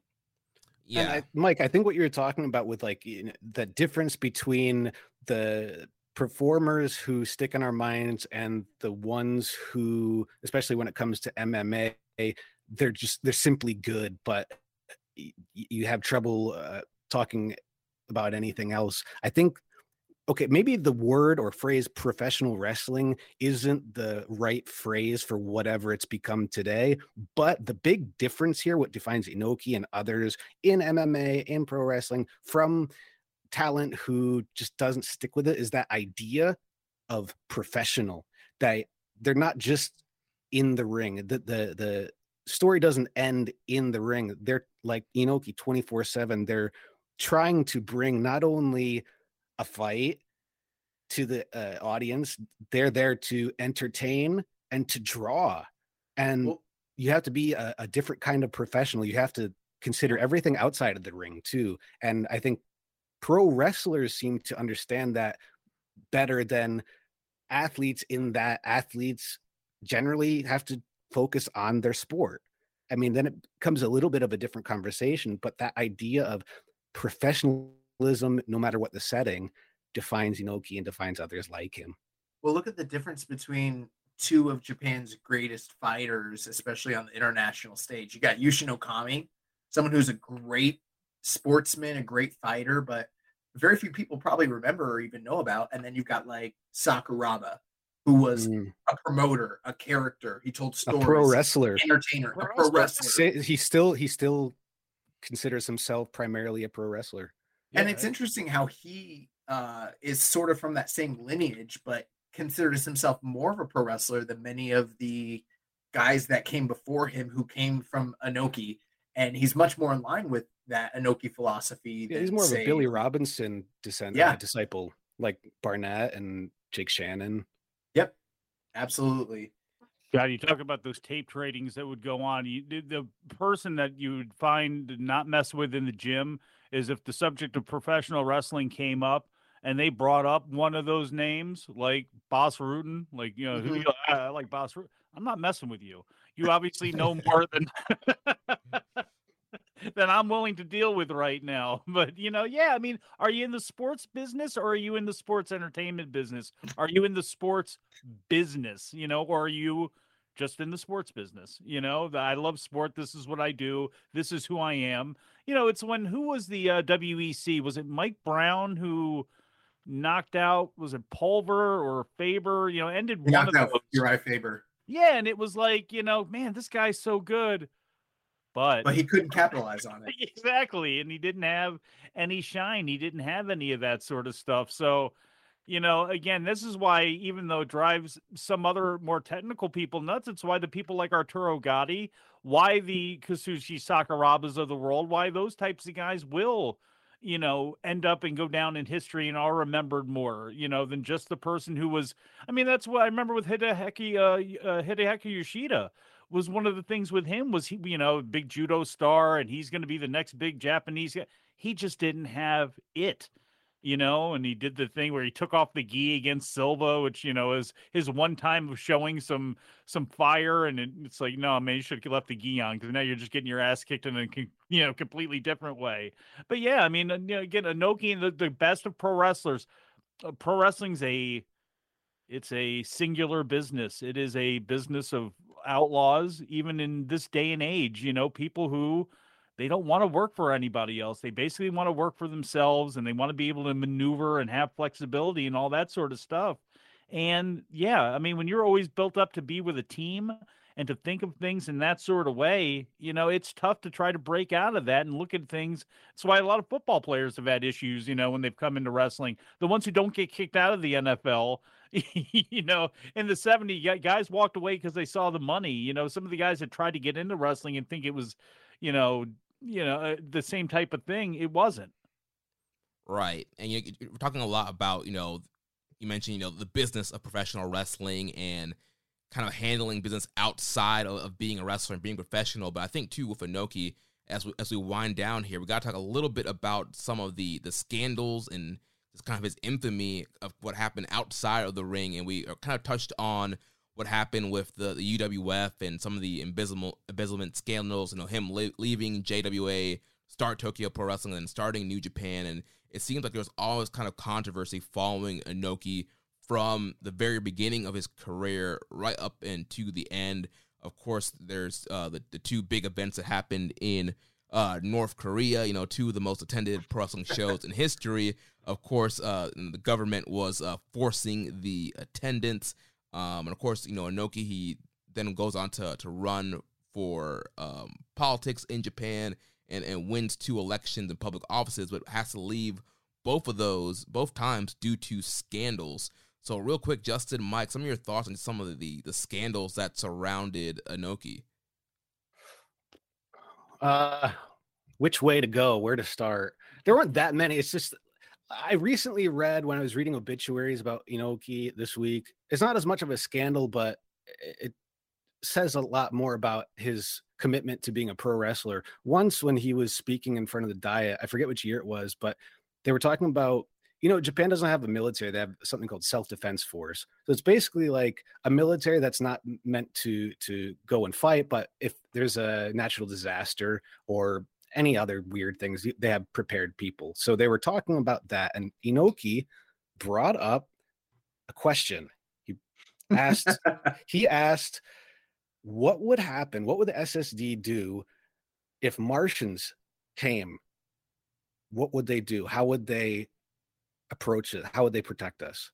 He asked it as a serious question. He, he was people were really upset that he was taking the piss out of the well that's what they thought but he you know he never flinched on it he was antonio he be sincere about it well the, the one person writing the obituary mentioned uh, how that actually gave the administrators a chance to discuss a situation where okay what if an outside force did try to attack? What are some things we can brainstorm?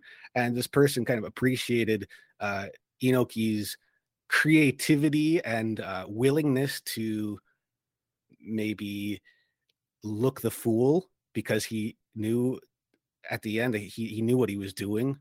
And a lot of it had to do with publicity and a lot of it had to do with hey he's a pro wrestler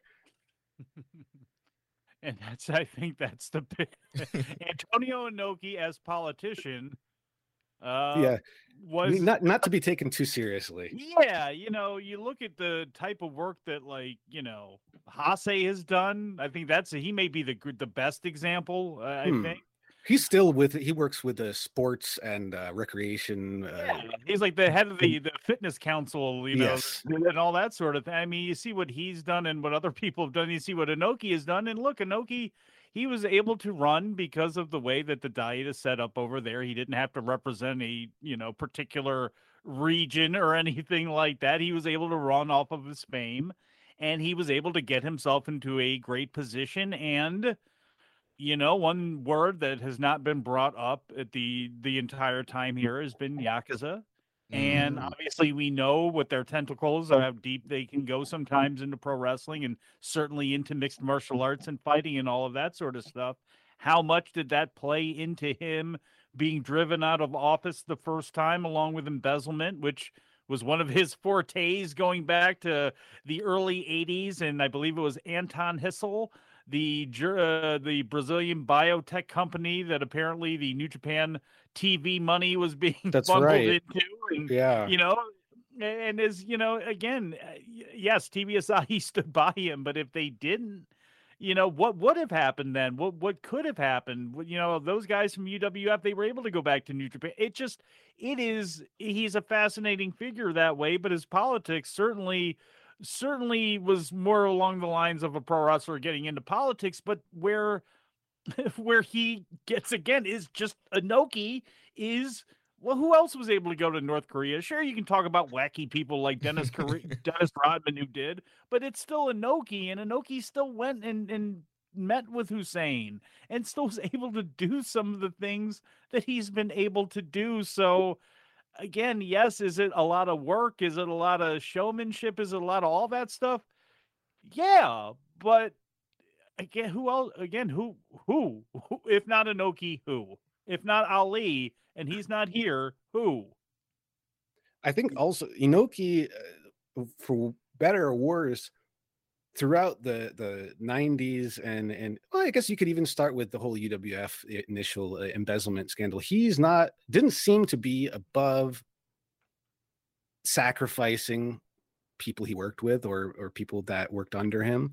And I think when I when I use the word sacrifice, I really do think of guys like Kendo Kashin and Yuji Nagata who were kind of Inoki was old at the time. He couldn't fight in pride. He no way. I mean, the, the Don Frye match was a pro wrestling match, and he, he, you know, he was he was fit, but he wasn't. Don't put him in a pride match. Um, yeah. And I think he saw himself as such a big character, which he was. But you know what? When that kind of stuff happens, people change, and he really did believe.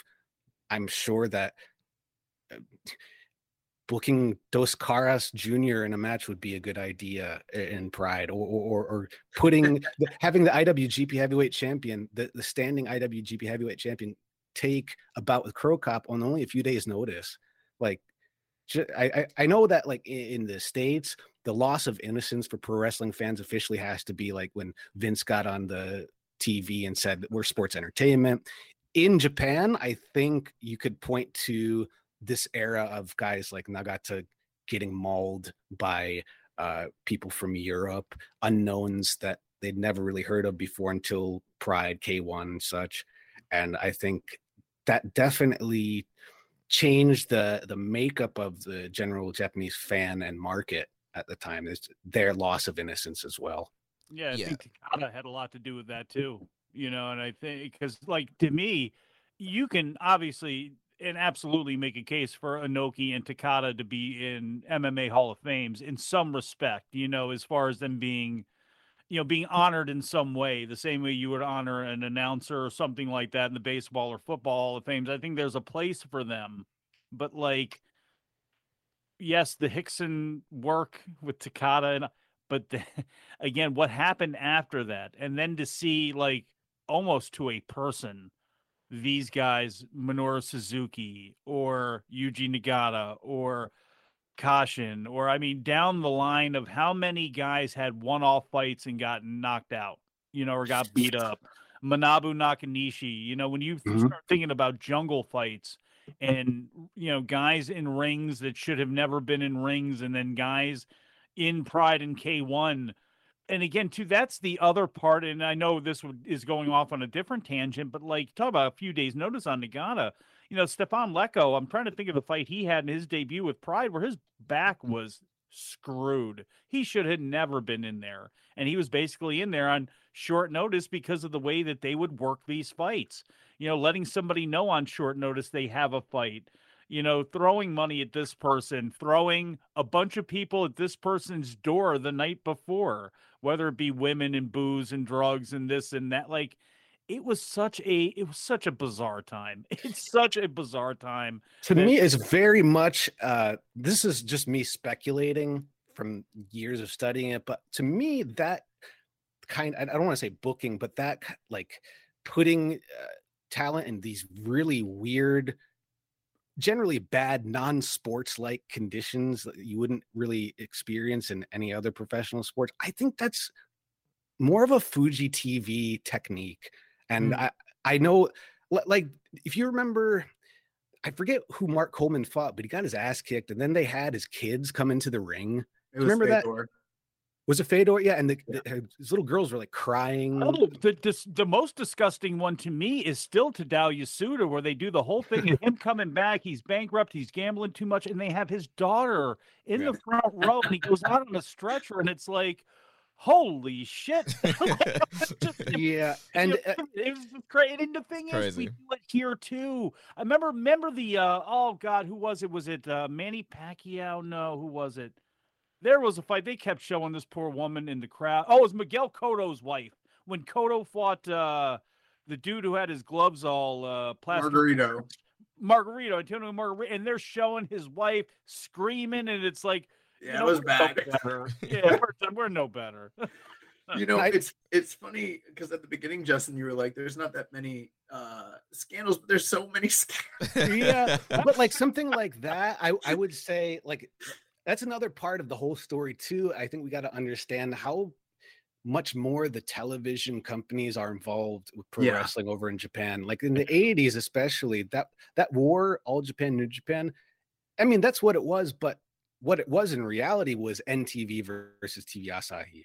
And Fuji TV has always had they're like a little edgier, a little more like quote unquote real realistic base. I don't know. The aesthetic is different, but if you stretch it to more recently, they also put on this show called Terrace House, which Hana Kimura was on, and they, yeah, it's it's more of like a Fuji TV.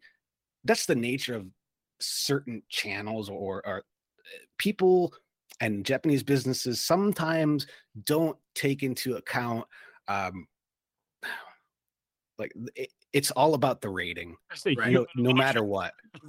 And sensitivity, especially to foreign talent, it's just not what they're thinking about. I, I, I think, and, and when uh, you're dealing with money eh, like that, and you're dealing with huge ratings like that, there is that pressure to go even bigger.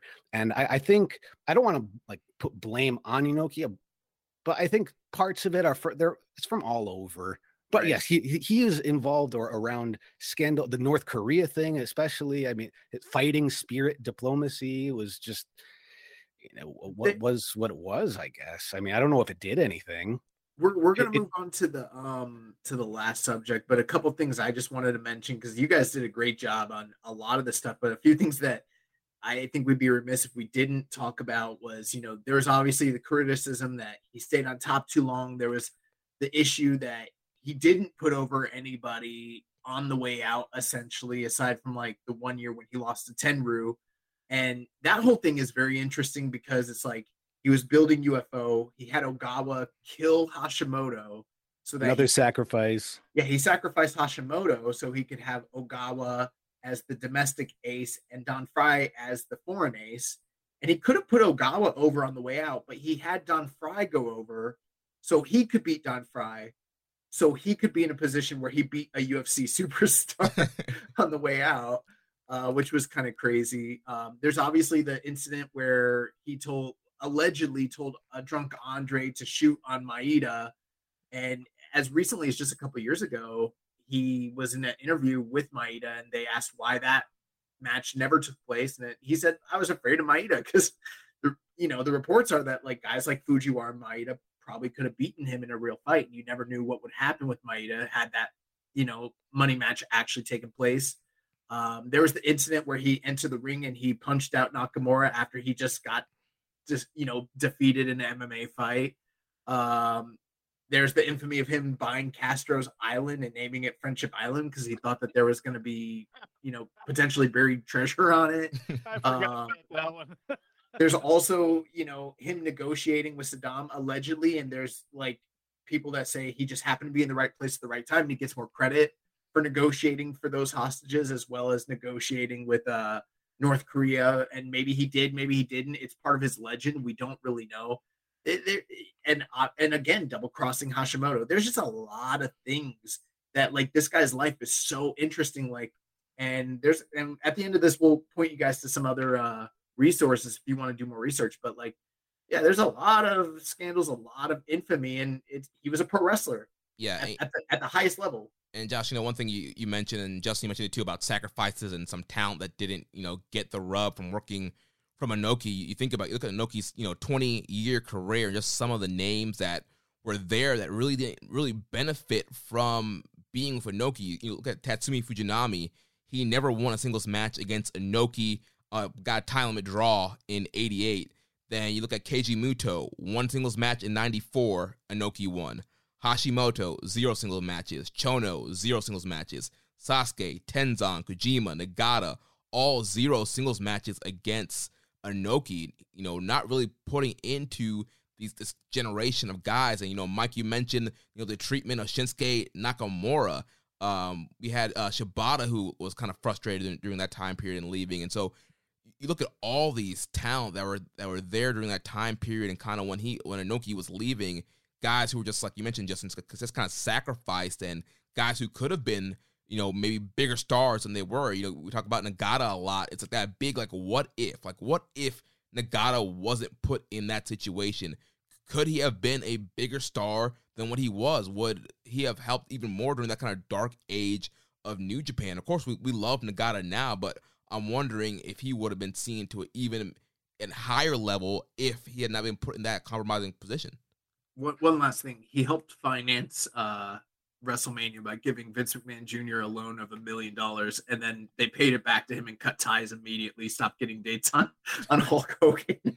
yeah, that was that was a big that, the the relationship between Vince Senior and Inoki was, I mean, that was the counterpart to the NWA that that alliance until Hulk Hogan blew up and uh, Vince Jr. took control and cut. T- they even had a press conference in Japan officially cutting ties, but uh, he's everywhere.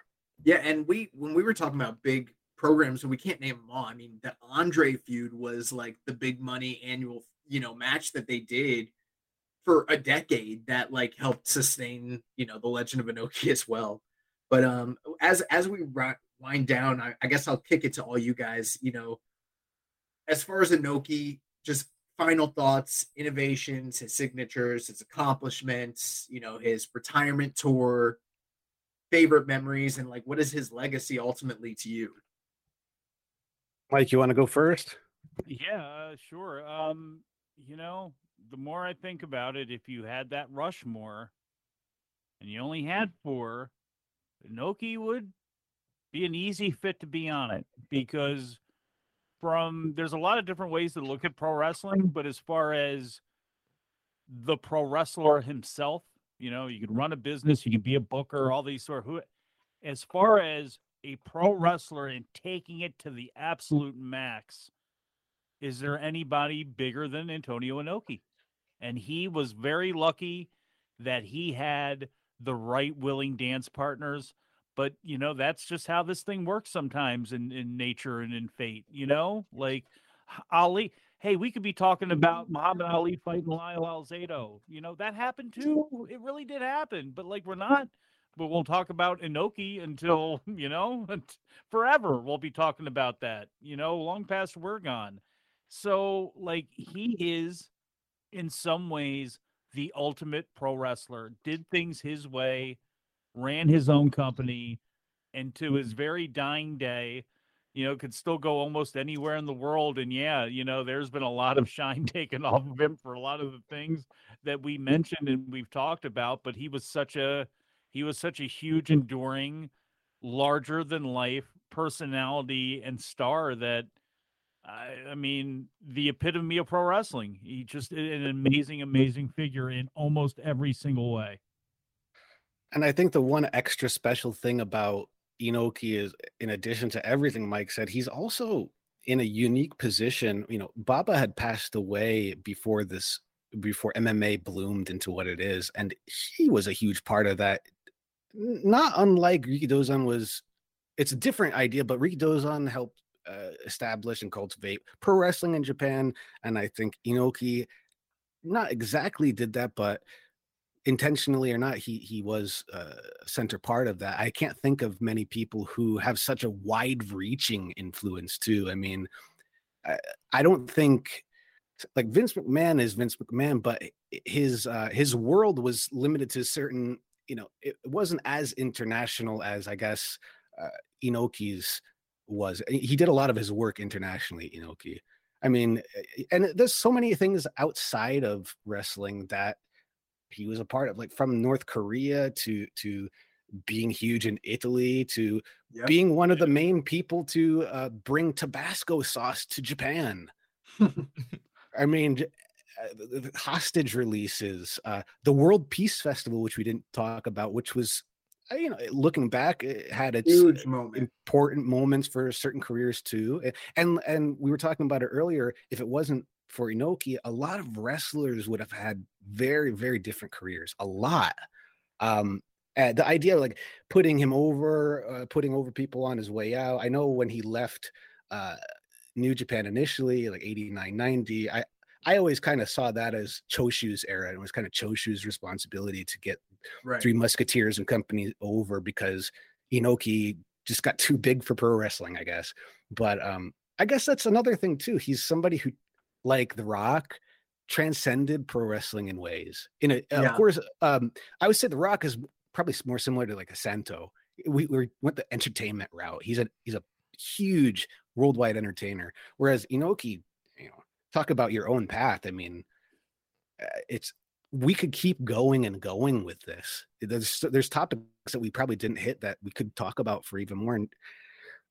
It's well, from Inoki. Mexico. I mean, we didn't even bring up Mexico and the UWA mm-hmm. and Connect taking kind of the right. same formula that Inoki had, and yep. Bruno kind of used the same thing. And that tie-in, it just there is, it's we, we it would be, it would take hours. It would take hours upon hours, and you still couldn't hit all of it. And the fact that you have to bring in so many people to talk about so many different aspects of it, because he does range so wildly with his successes. Again, it's just a man, you know, with Muta and him, unfortunately, you know, I got at least got to see Muta's run as a wrestler, and I got to see pretty much the whole thing and being able to go back on tape, you know, being able to live through it. With Inoki, I didn't have that. You know, he came along and he was more of a unicorn. I knew him for the Ali fight. I knew him from the magazines, but there was not a whole lot to see. And when you did see the one-off thing, you know, without context and really truly understanding, it's it's tough to really. He's like, what? He's not really doing all that much. Well, the the greats don't. you know, you know, at that point, he certainly did it. So it's just it's a we're going to be unpacking him for a lot longer than I think we expect to because I think people are going to do more deep dives in and go further past back just the death of New Japan and the rise of MMA and just the Ali fight. You know, there's so much more to to talk about with him and there's so many avenues you can take it and so many again, so many different ways you could take and so many different stories you could get out of it. Yeah, I, I think that at this point, and, and you know what's funny? Every week we put out a uh, questionnaire, people that want to ask questions. This is one of the only weeks that we've gotten almost no questions in, you know almost five years of doing the podcast, and on this topic we got um, basically none.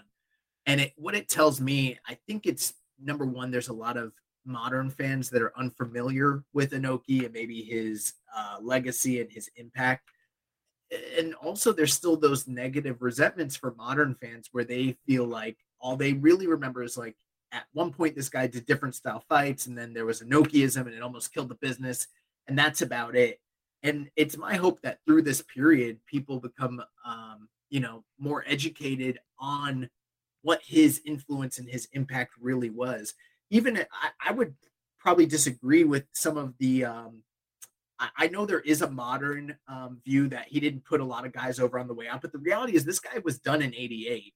And everything that he pretty much did after 88 was just dome shows where he came back and worked big, you know, main events like The Rock or like Stone Cold Steve Austin. He wasn't an active wrestler that was, and he wasn't booking. That was all Choshu, like you guys mentioned. But like you look at the guys that he did, even if he wasn't putting over people, I mean, he made Hulk Hogan, he made Stan Hansen. He made uh, you know, Fujinami to a certain degree. He made Riki Choshu. Uh, he made Vader on the you know in the tail end of his career, which like the the Vader and the Hogan losses are two of the most shocking moments in the history of pro wrestling. And you look at the accomplishments, like you guys mentioned, you know, winning a championship in Mexico, the WWF title, and you know, this guy's a 12 time world champion. Obviously, he was booking himself, but for a good reason. He was the top star. And I mean, he was a cultural star, he was a wrestling star, he was international. I mean, he traveled literally all over the world. He wrestled in Brazil and Mexico and in Madison Square Garden and in Russia and, and in, uh, you know, South Korea and in Italy and just literally all over. He went to India. I mean, how many like modern wrestlers can we think of that had that sort of global impact? I mean, we know people that went in Canada, we know people that went to like the major markets, but we don't know too many people that were going to all these places and were able to draw and be on top and and have the kind of uh you know influence and and uh just impact that Inoki did. Like he, he's one of one of a kind really when you really think about it. There's not too many people that you can draw that one for one comparison. And then you think about even just like the funny things like him slapping people to transfer his fighting spirit uh, he innovated the enziguri uh, later in life after the um, after the Inoki fight because his kicks were so feared and he needed to find a better way to uh, you know finish opponents and and kind of change his his style. Um, even the red towel that became part of his the scarf and his chain, like Elvis. Yeah, there's just so many things, and I mean, like you guys said, we could we could sit here and talk about an Inoki forever because he was didn't so influential. His, didn't even talk about his Hollywood wife. You know, I don't know what Hollywood is over or what Bollywood or Hollywood is in Japan, but I mean, yeah, you know, he had a she famous... was in the Kira Kurosawa movies. Yeah, she was in Kurosawa movies. So it's like you know, and there was an infidelity scandal with that too.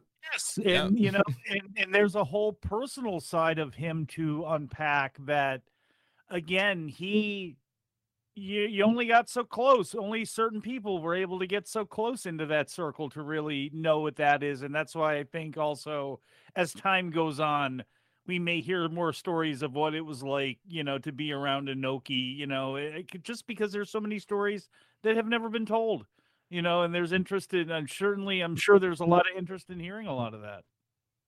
Yeah. I mean, Inoki's legacy, like you guys mentioned, he just transcends transcends pro wrestling, MMA, sports, um, just pop culture.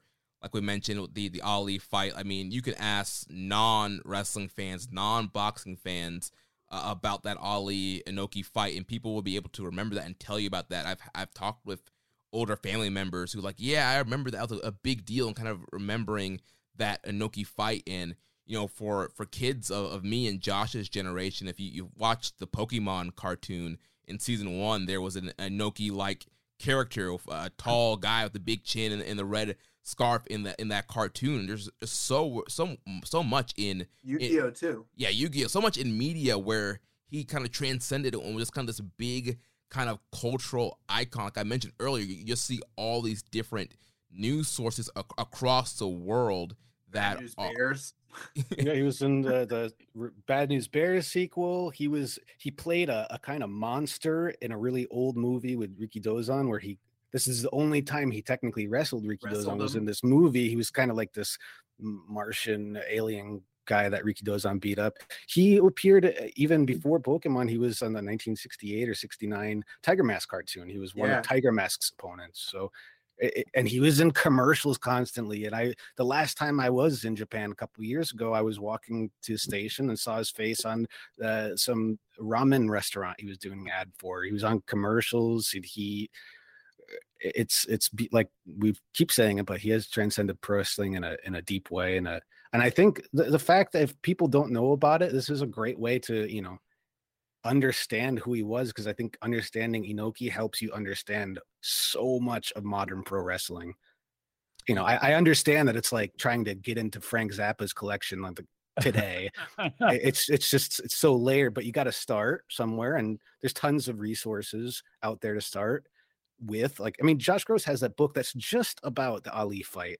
That's just right. one. I mean, think about how much we talked about today. There's a book on just one of those topics. So, and there's people doing whole podcast series on just that book about the one fight, which is yeah, it's just a glimpse into like there's so much more that happened, and uh, we'll feel his effect for.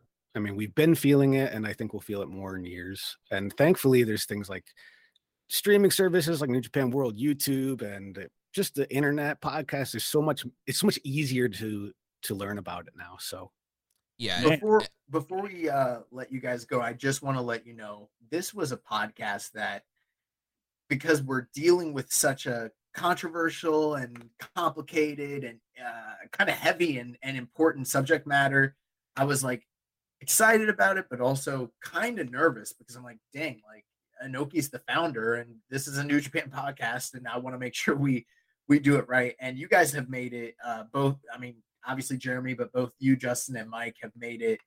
Uh, I feel pretty special and very informative and um, enjoyable on my end. I feel like I could do this forever. But um, if you guys have, you know, final thoughts or you know plugs that you guys want to put out there for projects you guys have, and maybe even um, other supplemental resources that people might want to check out when it comes to the subject. But real quick, before they, they get the, the plugs in, real quick, I just want to mention, you know, with the, the lasting legacy of Inoki in, in New Japan, know, announcement did come out that uh, before he passed, that he um, accepted an honorary role with New Japan. They had initiated an announcement as a part of the 50th anniversary celebration. He decided um, to be the company's honorary lifetime chairman and he accepted that inf- uh, invitation. It was supposed to be officially announced uh, during the upcoming Declaration of Power event. Um, he accepted that on September 1st, but obviously due to his passing, that that big you know celebration was not going to happen. But um, in that role, it was to celebrate Inoki's contributions as founder, a wrestler, and beyond. So you know, even though there was a, a rocky road with New Japan. Um, it seemed like things kind of came full circle for him, and he was going to be celebrated, and they will continue to celebrate him. Like you mentioned, there's the playlist on uh, New Japan World. Um, so yeah, Justin, Mike, if you guys want to yeah, get your plugs in on on stuff that you guys have been working on with Inoki and just other stuff that you guys have going on right now. Uh, for me, I, I know that Fumi Saito and I did five podcast episodes on Inoki's life earlier this year. And if you go on Spotify or Apple and you type in Fight Game Media, Fight Game Media Network, that podcast feed has all of those up on their service. So there's that. Uh, also, if you are into all kinds of different wrestling and you don't want to watch New Japan World, you want to add to it, sign up for Wrestle Universe right now, two weeks free. Yeah, that's right. Uh, Wrestle Universe is having two weeks free. Uh, they you can watch Pro Wrestling Noah, you can pro- watch DDT, Ganbare Pro, Tokyo Joshi Pro, some Zero One, all kinds of cool stuff. Get on that as well. And uh, uh, October 30th, Keiji Muto, who we talked about a little bit today, he'll be at Ariake Arena. Noah returns to Ariake Arena. Uh, that'll be exciting. I don't think I have any more plugs though. There you go. Thanks, I, guys. I just know Sting and Muto are gonna be uh be anywhere near each other, and Sting is bringing Darby Allin along. That's got to mean good things for Ninja Mack. In my mind, that means good things for Ninja Mack if that happens. But that sounds very interesting. so you can you can find me um well in a variety of places doing a variety of things with a variety of different personalities sometimes just within myself but wrestling observer live every single day with bryan alvarez and i are more of a a general professional wrestling type of show speaking about all sorts of things happening in WWE and AEW mostly but also on the wrestlingobserver.com website. It is uh the Big Audio Nightmare. That's where that is housed where we have been doing that since 2005 we have been doing that show well since New Japan was in the dark ages actually believe it or not. That's how long we've been doing shows together Adam Summers and I and the show recently, relatively recently, it's been a while now, became uh free for everybody. So if you are on Apple, Spotify, Downcast, whatever it is you use to listen to your uh podcast, the Adam Mike Big Audio Nightmare is up there. And this past edition that we did um not only speaks about Inoki, I also added in my seven minute bio from the wrestling news, and I'll get to that in a minute as well as Stardom's five star Grand Prix and audio from a show that Adam and I did earlier on in the pandemic where we watched Inoki and Bob Backlund from November of 1979. And we talk about some of the wackiness that took place around that, including was he really trying to keep the belt in Japan with? Yeah, there's all that. We talk about all that stuff and uh, also the wrestling news, which I, I, just mentioned as well too, which I am really proud of. I'm really happy to do every single day between eight and twenty minutes a day. We are going to give you all the top professional wrestling news that you need to know. Dave and Brian are going to have an at least an hour long show, and you never know what could be taking place with what takes Dave off track. There's plenty of shows that are great, including this one, you know, to review things that happen in the world of professional wrestling. We're just here to get you to those shows. I wanted to do a show that did not step on anybody's toes, didn't get in anybody's lane, but brought home the news every single day to somebody if they're on the train, if they're on their way to school, if they're on their way to work, if they're on break it gives you everything you need to know in the world of professional wrestling, crisp, clean, concise, without banter, without a whole bunch of nonsense involved in it, not a bunch of conjecture and opinion, none of that stuff. Just the wrestling news. And you can find that at thewrestlingnews.com, at Wrestling News AV. Uh, it's on the Arcadian Vanguard YouTube page as well, too, but YouTube is always a a hole for everything. So I always say avoid that and just listen to it yourself. If you got the, the Google gimmick or the Amazon gimmick, you could tell it to play it as well too. so that the Big Audio Nightmare, Wrestling Observer live every day, and then also the Mid Atlantic Championship podcast, which celebrates the history of Jim Crockett Promotions and follows along a lot of the TV that's on the WWE network, as well as some some stuff that's not on the WWE network that we have in our archives and in our collections that we're going to be talking about and that we have talked about. So I do a lot of different stuff. So follow me on Twitter at Sempervive if you don't already, and uh, I'll lead you to it. Trust me. Nice. Well, Semp, Justin, thanks so much again for joining us to talk about Inoki. And like, like you guys mentioned, we could go on for hours and hours uh, about just his legacy and what he means to the professional wrestling industry, what he meant to uh, New Japan Pro Wrestling. So thanks again uh, for joining us, guys. Thanks for having me.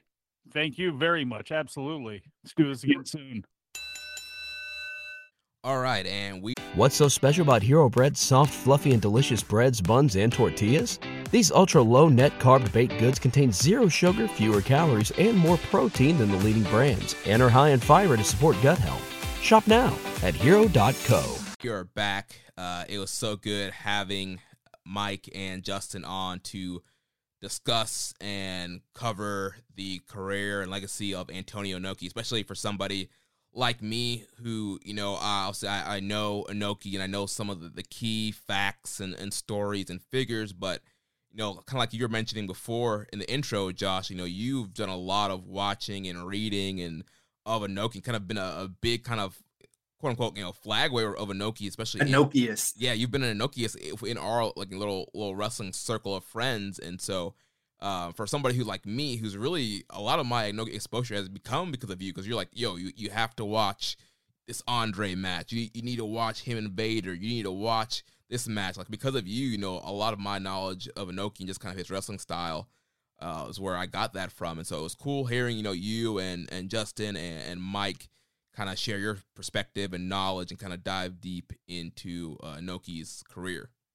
Yeah, and I um I don't know, I don't really ever do stuff like this on this podcast, but like, you know, I f- sometimes I feel like the perception of what we are is bigger than how we view ourselves as a podcast and our space in the community.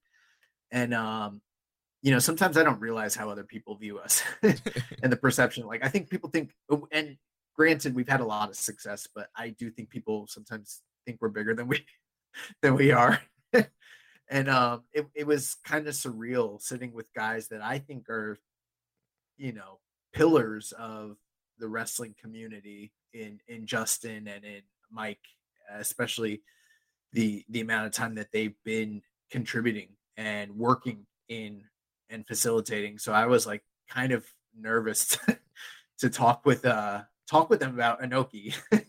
yeah, definitely a really uh, big topic there. But yeah, I'm glad uh, yeah Semp and Justin could come on and lend their knowledge to us and to you guys, the listeners, and, and kind of help you, um, you know, look into Inoki, learn more about Inoki, and just kind of celebrate what he means to the wrestling world. I was also nervous because once it's done, it's done. Just like anytime someone passes and you do a memorial or a burial or anything like that and it's like you say your goodbyes and it's for me it's kind of sad because i don't know if there are that many wrestlers there's a lot of wrestlers i love from like a uh well i wouldn't say love there's a lot of wrestlers that like i study and i like but there's not too many people that i really go hard for and uh i feel like um you know when vader died that was pretty difficult when uh warrior died you know, whatever your thoughts of him were, which I'm not going to make excuses, but as a child, I loved him. And that was pretty sad. And when Flair dies, that's going to be rough. But this is right up there with that. Like, this is like one of my, I guess, heroes. yeah. And uh it's, it's sad. Um, you we know. did have a question from Rich though that we didn't address that I feel like maybe you and I can just uh, talk about real quick before we move on. Yeah, Rich asked us whose philosophy between Baba and Inoki really won. and uh, what do you think about that, Jeremy? Because that's a tough one. Yeah, that that is tough. I mean, again, like, like you mentioned earlier, you know, I think a lot of people discredit Inoki's influence with the with the style of wrestling. I think people focus in on the Inokiism and the shoot fights and the MMA kind of stuff, and having wrestlers try to fight MMA fighters and lose. I think I think a lot of people really zero in on that and not necessarily just him as a wrestler and the style of booking.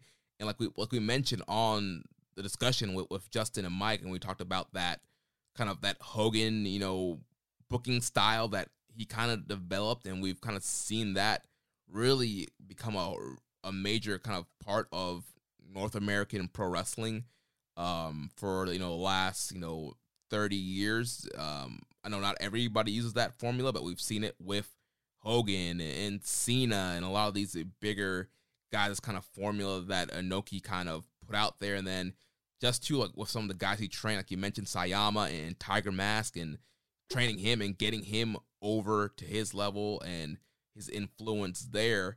And also you look at Baba, where with Baba, you know, again, like we talked about with Inoki, he was focusing on that that, that strong style and trying to show that wrestling is real. Where I felt like Baba just found, you know, great wrestlers and told them to go out there to have that great professional wrestling match.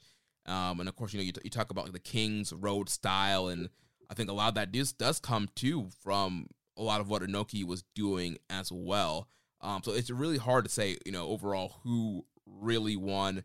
Um, I think I'll see, you know, Inoki's probably more influential and probably remembered more, maybe than than Giant Baba. Kind of tr- transcends wrestling more than Giant Baba did.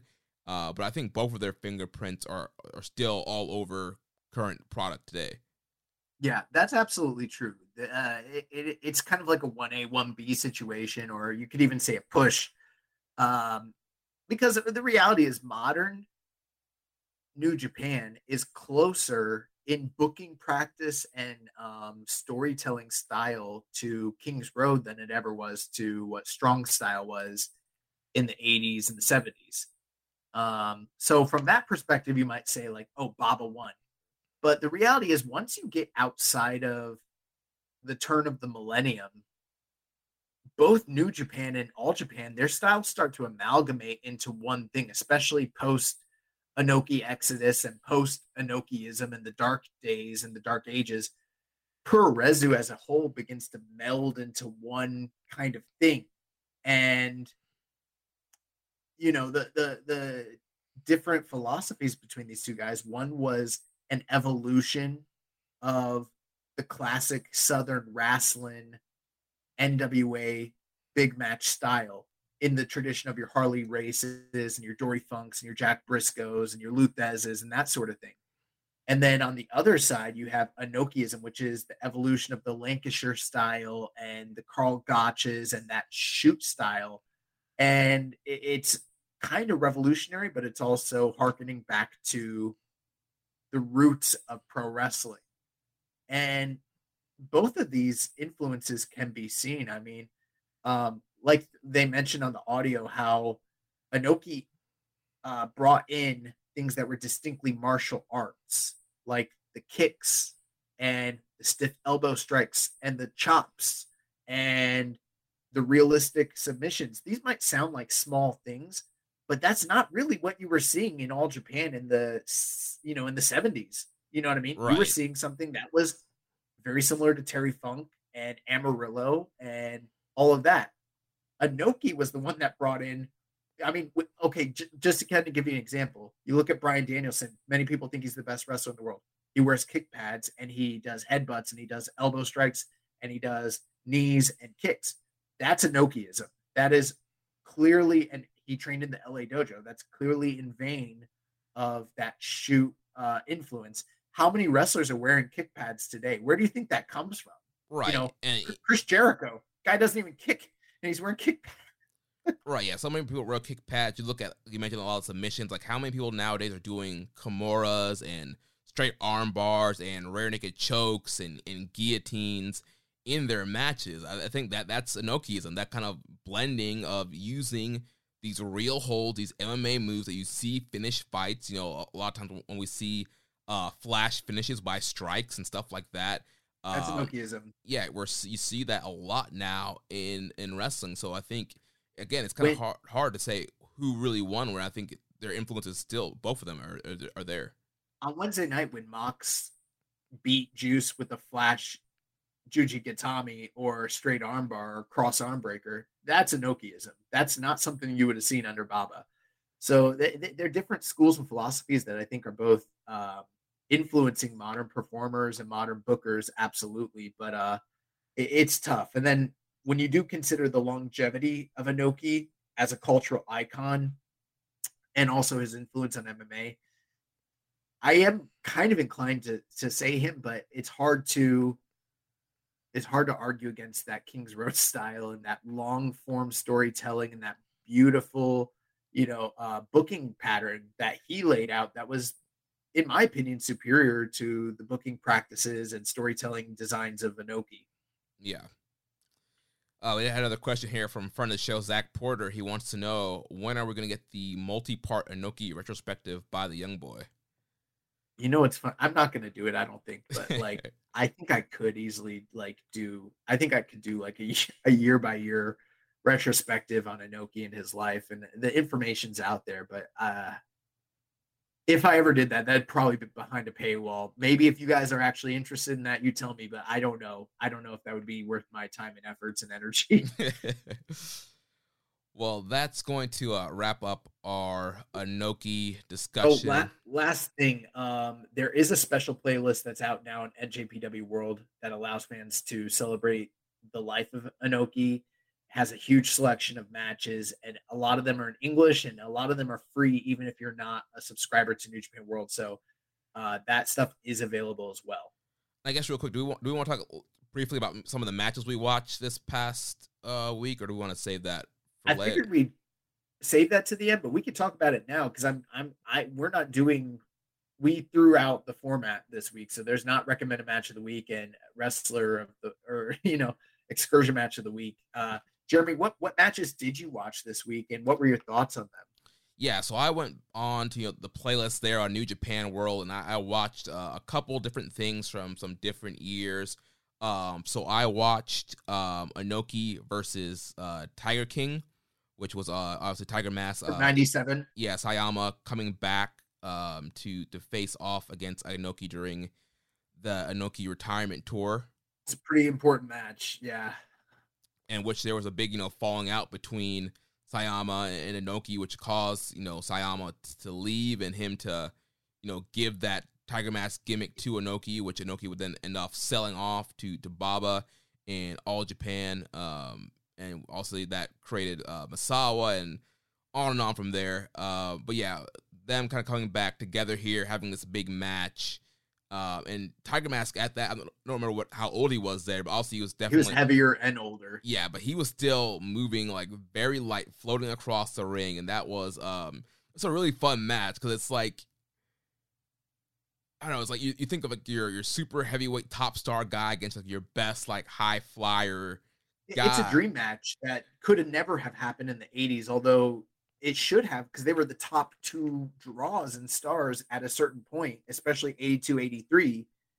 But, you know, the whole reason Sayama left is because they wouldn't push him at the top, even though he was a big enough of a cultural icon to draw and maybe even be the successor. But they still had that mentality that a small guy couldn't be at the top and they were favoring Fujinami and if and then the embezzlement scheme and he ended up leaving to help form UWF. But uh it's a dream match in every sense of the word. Yeah, and especially because like, like look back at Inoki's, you know, his whole career, he, he didn't really wrestle guys like Tiger Mask. You don't really see him wrestling smaller guys or high flying guys, and so to see no. just just to see what it was like for Inoki to kind of mix it up with somebody like Tiger Mask was maybe really can, maybe connects the closest thing in Mexico. Yeah, and again, both of those guys with just huge crowd reactions. It, it was fun watching that. Also, I watched um, Inoki versus Dr. Death, Steve Williams from October 25th, 1987. That's uh, a, a little bit of a rare match, and I haven't ever seen that one. Yeah, that was really fun. I'm a big fan of Dr. Death, uh, Steve Williams, uh, back in the day. And again, he's another one of those like foreign monsters that we talked about that kind of came in and did a business with Inoki. So watching that uh, was also very uh, very fun match, and obviously Doctor Death was kind of a, a, bruiser in that match, and Inoki was you know fighting from underneath and having to come back and, and prevail against Steve Williams, and Doctor Death was you know hitting with with big suplexes and slams, and then Inoki coming back with a lot of strike based uh, offense there, and then. Uh, that one uh, ended in a count out. If I remember correctly, Inoki hit that uh, the the Enziguri and then uh, that led Doctor Death to get uh, counted out on the outside. Uh, but that was a fun matchup. And, uh and, that one's also interesting too because Dr. Death would become so integral and important to the mythos of all Japan. But at this time, you know, they uh because New Japan had lost the WWF deal in 85, they were venturing out and working with other groups, including Mid South slash UWF, and they got an early version of Dr. Death before he, he made his way to All Japan. And so this kind of was like pre, you know, uh, Triple Crown Steve Williams, which is interesting. Yeah. Um, also watched Inoki versus uh, Crusher Bam Bam Bigelow from February 9th, 1989. The first ever IWGP version 2 title defense. Oh, nice. I didn't realize that. Yeah. Um, I was surprised. The crowd seemed a little bit dead for this match. Like they weren't as rampant as you see in some other Inoki matches, and I don't know quite. Well, business is down. It's Okay. 87, and they're it- starting to go through a lull. Plus, Bam Bam Bigelow is a relative rookie in the business, and especially in Japan, and is not as much of a known commodity and hadn't really made his name just yet. He's sort of like your monster of the month at this point. Gotcha. Okay. Yeah, I think Inoki had to work a little bit harder to uh, get the crowd into this. Uh, but yeah, he was a good matchup there with, with Bigelow, which ultimately it led to the post match angle where uh, Vader comes out and destroys uh, Inoki post match, and Inoki and Bigelow are, are beating down Inoki, which I'm guessing was to set up a another match with Inoki and uh, Vader. And then the uh, last match I watched, I watched um, one of his matches with Andre the Giant. Uh, I'm trying to remember which one it was. Um, What was the finish? And maybe I can tell you. uh, I think it ended in a. I think it was a count out. Maybe I'm I'm forgetting now. Um, Did Andre get posted and then bleed he and was. then get counted out? Yeah, I think so. Yeah, he was wearing red trunks. Yeah, that's the 76 match, I believe. That's for the WWF martial arts title. Yeah, Did, did he come out with a silver belt? yeah, That's the martial arts match. So that was technically one of the quote unquote different style matches, although it's really just a wrestling match. Uh, You could probably attest to that, I would assume, right? yeah. I- didn't. Yeah, I didn't see anything that would have made it quote unquote different than uh, than a normal pro wrestling match.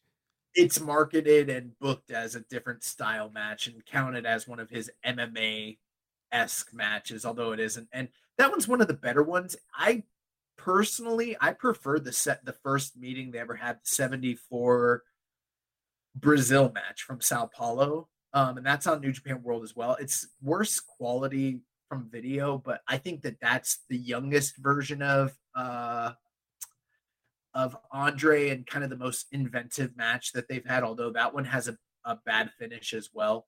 The the reality is is because they ran that that series of matches for basically a decade, they couldn't have finishes. So, you know, Andre wasn't really beating Inoki, and if he was, it was gonna be a count out or a DQ. And same way with Inoki. And it wasn't until I believe like 85 or 86 when Andre's pretty much done um, in Japan that Inoki beats him with a Fujiwara armbar, and he's like one of the only people on record to have submitted uh, Andre. But the one that you watched is generally considered one of the m- most famous and preferred matches between them.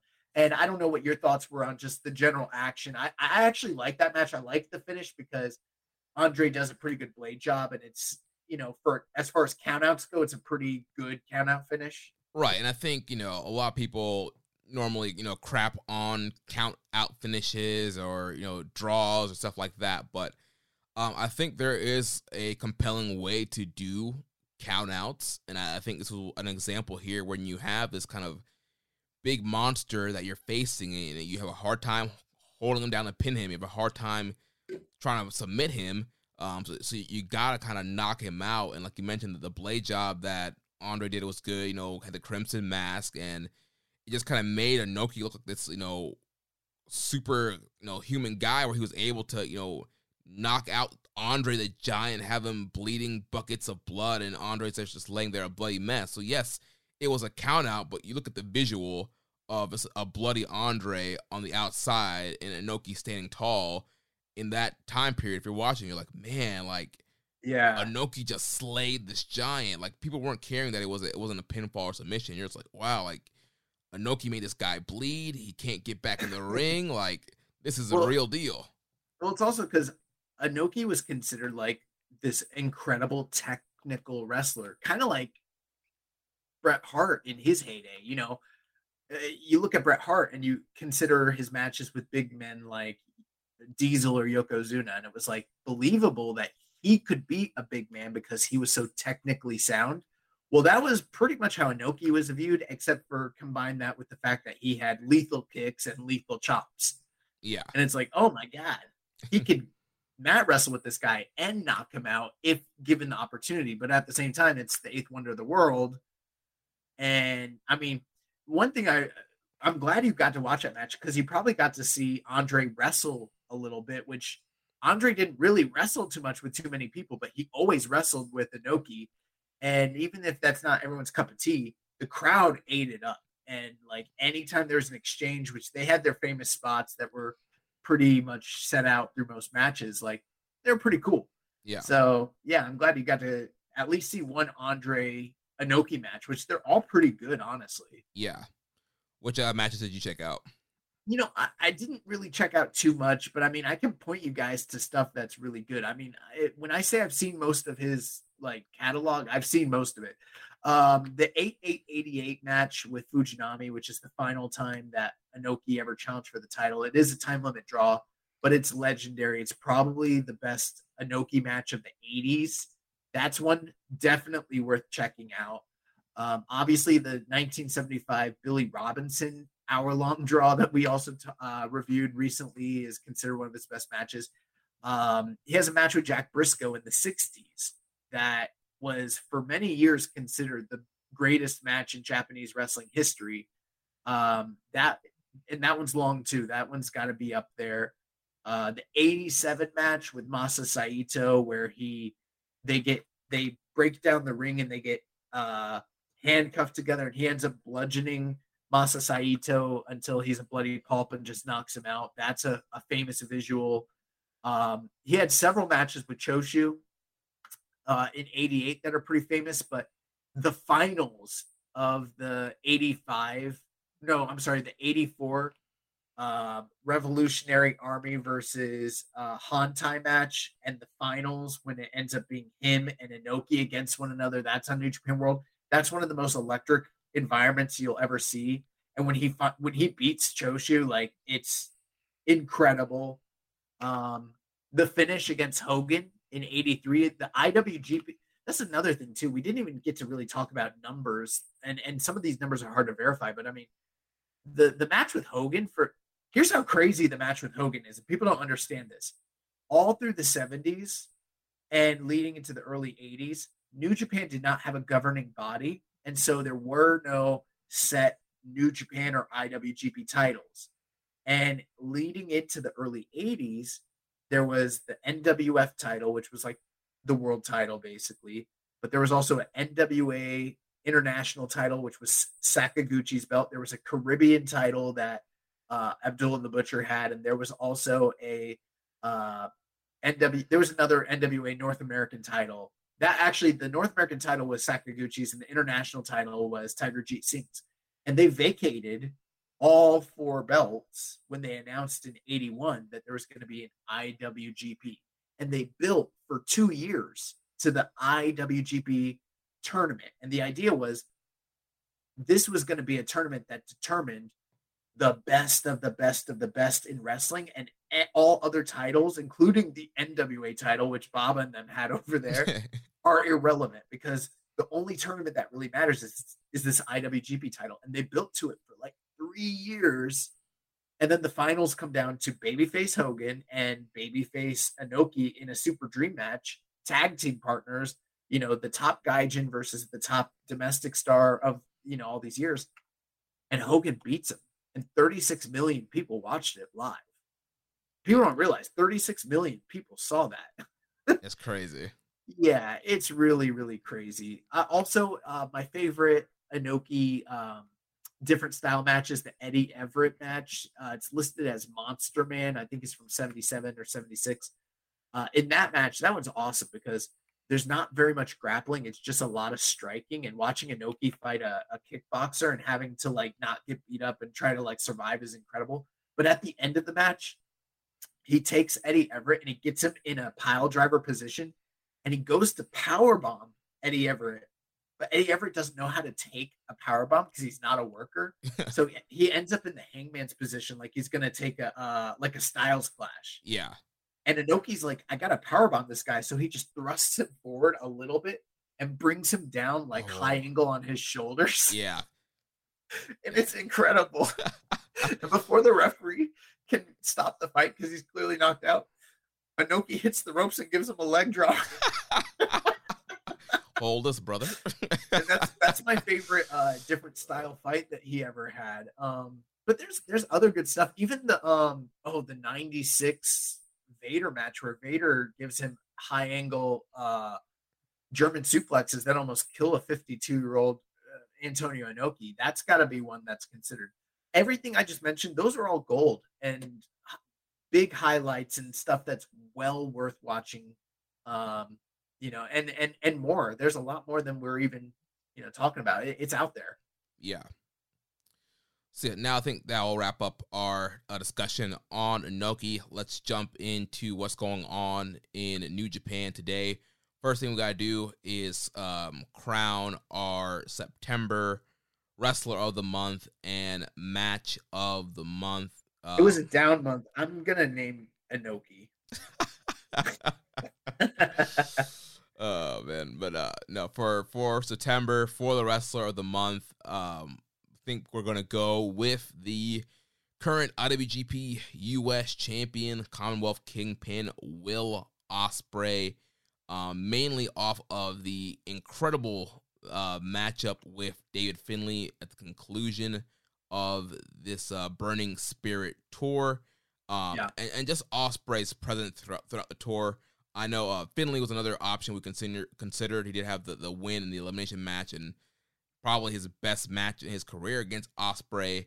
Um, but you know, you, you throw in kind of kayfabe uh, in the side too, and Ospreay did end up winning the match, and we knew a big part of that match was Ospreay, and I think just the way Ospreay and United Empire have been presented this month in strong in the UK and here in Japan, I think really kind of lends to to Ospreay getting the wrestler of the month here yeah, it was not a strong month for too many people. Part of that is because of the the amount of cancellations on the tour uh, for various shows and issues, and then also the fact that a lot of the uh, bigger stars and you know foreign talent that were scheduled for the, the tour were not really readily available until the tail end. Plus, there wasn't a lot of big things going on in North America with New Japan of USA. So it really did just kind of come down to the big match with uh Ospreay and and uh, Finlay. And I honestly we could have gone Finlay, but we tend in situations like this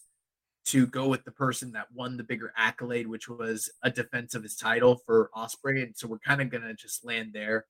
Uh, but it is kind of like a Finlay could have won it, but if, if Finlay had won the title, we'd absolutely be naming him wrestler of the month. But because it was Ospreay who happened to retain. He's going to be our wrestler of the month this month. But you know, this was a little unlike other Ospreay months. It wasn't like Ospreay had a blowaway month. He just, he had one good match, really.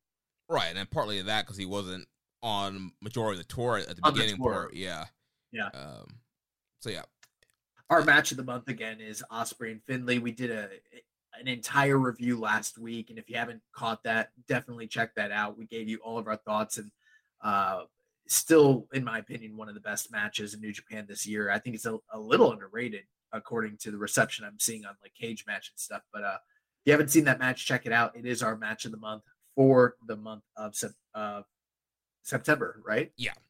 Okay, because you got October here. I, I, like, what? I, realized that when I was reading through, I was like, "Wait a minute, we're, we're starting October." It's what I was what I was thinking, but yeah, we're naming the September Wrestler of the Month and Match of the Month.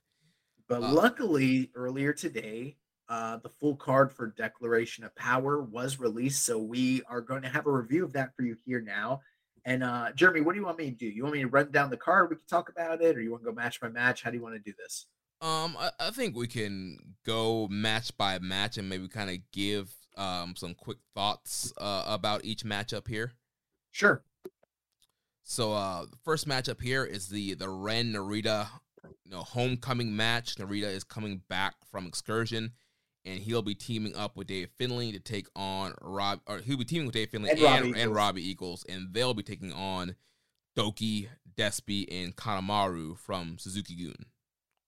Yeah, I think this one's interesting in the sense that like typically you would look at this and this match doesn't seem out of place on any regular New Japan undercard, whether that be a Road to show, uh, a New Japan of USA show, or even um, you know, like a a produce show. I mean, it's kind of just there. But what makes it special is that it's Ren Narita's return to New Japan, which seems to signal the idea that he is returning from excursion. And I don't really know what to expect from that. If he's going to come in uh, super traditional, in the vein of Shibata and your traditional young lion look with the black tights, the black trunks, the black kick pads, and just kind of be what he's been all throughout his young lion days and his uh, excursion, or if he's coming in with some sort of gimmick or character, which I would say doesn't seem to be the case. There's been no interviews, there's been no vignettes, there's been no, uh, you know, nothing to indicate to us that he's changing in any way, which is maybe fitting considering the type of you know hard nosed, no no nonsense wrestler that he is. But since it is his return, the real question is, and we wouldn't be asking this if it was like like let's say if a New Japan of America or a Road to show, but since it's his return, is he coming in to eat this pin, considering he's teaming with David Finlay and Robbie Eagles, or are we looking at a situation where Ren Narita is going to put a Narita special on like Kanemaru or, or Douki and pick up a big first, you know, return win here in this uh opener for Declaration of Power in Sumo Hall? I hope it's the latter. I hope it is him coming in and getting the big win. Like you mentioned, it's going to be interesting to see kind of what the presentation is going to be like. Like you mentioned, no vignettes or anything that to think that it's going to be a different um, name or character or appearance.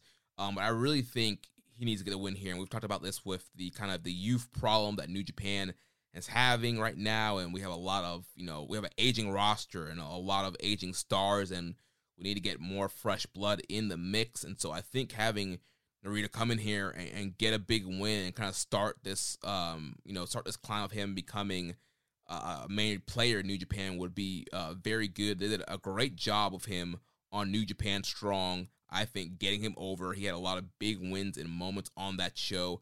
Um, this coming Saturday, he's going to face uh, Juice Robinson, which I'm hearing was a great match, and he cut a really good promo uh, leading into that match this week too.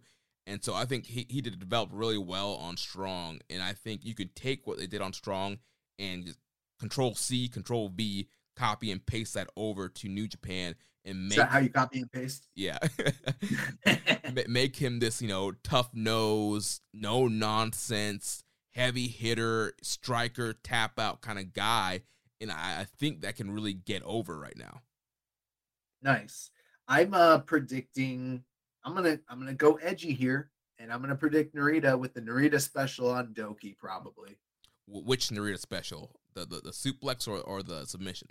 The submission. Okay. Uh, I'm gonna go with the suplex on, on Douki then, just mix it up a little bit. Nice.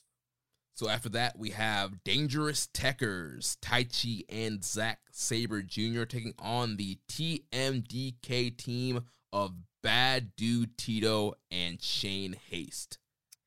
Uh, not much to think about here. I, I think it is going to be fun and interesting to see uh, an established long term tag team like Dangerous Tekkers take on TMDK, Bad Dude Tito, and Shane Haste, two guys that uh, you know have kind of just been recently brought into the company via team TMDK and have really uh, done well for themselves, teaming with Jonah, and kind of are, almost sort of quasi part of the company now, and it, it will we'll have to see if that remains to be the case after this tour. But uh, this uh, is sort of feeling like a little bit of a blow off for them as far as this tour is concerned. but we're not far off from World Tag League. And one has to wonder if Bad Dude Tito and Shane Haste are going to be involved in that, or if we're going to see Mikey Nichols and Shane Haste, you know, rejoin together for that tour. But uh, it feels like an open and shut win for Dangerous Tekkers. And um, you know, they they just recently faced off against Naito and Zack Sabre Jr. And with there not being IWGP tag team titles on the line on this major card that and for the foreseeable future in Japan doesn't seem to be the case until maybe until January. Um, this might be Dangerous Tekker sort of ramping up for a run in World Tag League and whatever might lay beyond that. Yeah, I, am gonna take the spicy pick here. I'm gonna go my boy Bad Dude Tito and Shane Haste getting the win here just because of what you mentioned with World Tag League and you know uh, Mad Mikey Nichols recently had a baby. I don't know if he's gonna be back in time, but I feel like you need to establish some new teams and bring excitement to the tournament. So what better way than establishing Bad Dude Tito and Shane Haste by beating Dangerous Tekkers and making TMDK a unit to be reckoned with in that tournament? Hey, uh, if that happens, I'm not going to be mad at it whatsoever. That sounds fun and exciting, but I'm no dummy. I'm taking the smart money, dangerous Tekkers all day. Uh, so following that, we have Master Wato and Ryusuke Taguchi teaming up with Hikuleo and Hiroshi Tanahashi. They'll take on the House of Torture, Dick Togo, Evil, Show, and Yujiro Takahashi. Yeah, I mean, um, I can't think of like a I don't know this House of Torture at this point kind of reminds me of like Dungeon of Doom in 1990, like 5, 96 in WCW. so it's like, and then the fact that they got him against like Tanahashi and Hikuleo, they just seem to be doomed here. But uh, you just never know with House of Torture. The the real interesting thing uh, going into this match is Hikuleo's recent defection from Bullet Club and by proxy, you know, House of Torture, which is which is a sub brand of uh, Bullet Club. And this is his first time really teaming up with Hontai. And so we're gonna see. Well, he did recently in in uh, England as well, but we haven't seen those shows yet.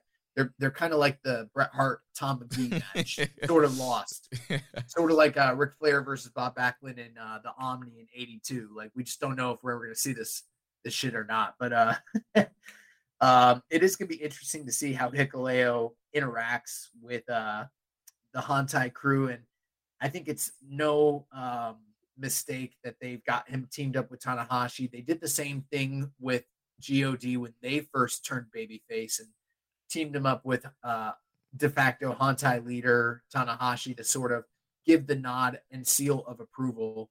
So I'm gonna go with the baby faces going over here, and most likely, in my opinion, Hikuleo giving the giant choke slam to like Dick Togo probably or Yujiro. Yeah, I agree with you. Especially we're to talk about uh, uh, some other match announcements later. It seems like there are big plans in line for Hikuleo. so yeah, I definitely see him yeah getting a big win to build some momentum leading into what he has going on. I didn't even take that into consideration, but once you mention that, that solidifies it in my mind. Yeah. So after that, we have Bishamon, Hiroki Goto, and Yoshihashi taking on the United Empire team of Great-O-Khan and Jeff Cobb. O-Khan and Cobb coming off a victory over Fale and Chase at the conclusion of Burning Spirit in Kobe. And now they're facing off against another former tag team champs in Bishamon. Yeah, so like in the early 2000s, uh, there was a light heavyweight fighter by the name of uh what was his name here? Zsolt Erdei.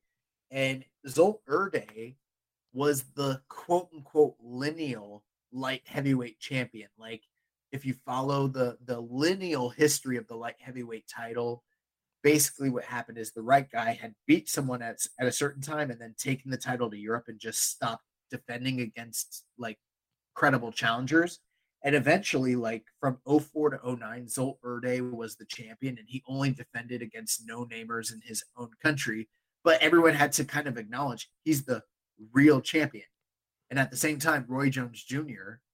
has unified the division and is fighting all the best fighters at light heavyweight and destroying them, and is clearly like in the mind and eyes of real fans, he's the real champion because what's more important, being the best guy who beats the best and who is active, or the guy who just happens to get by in a technicality?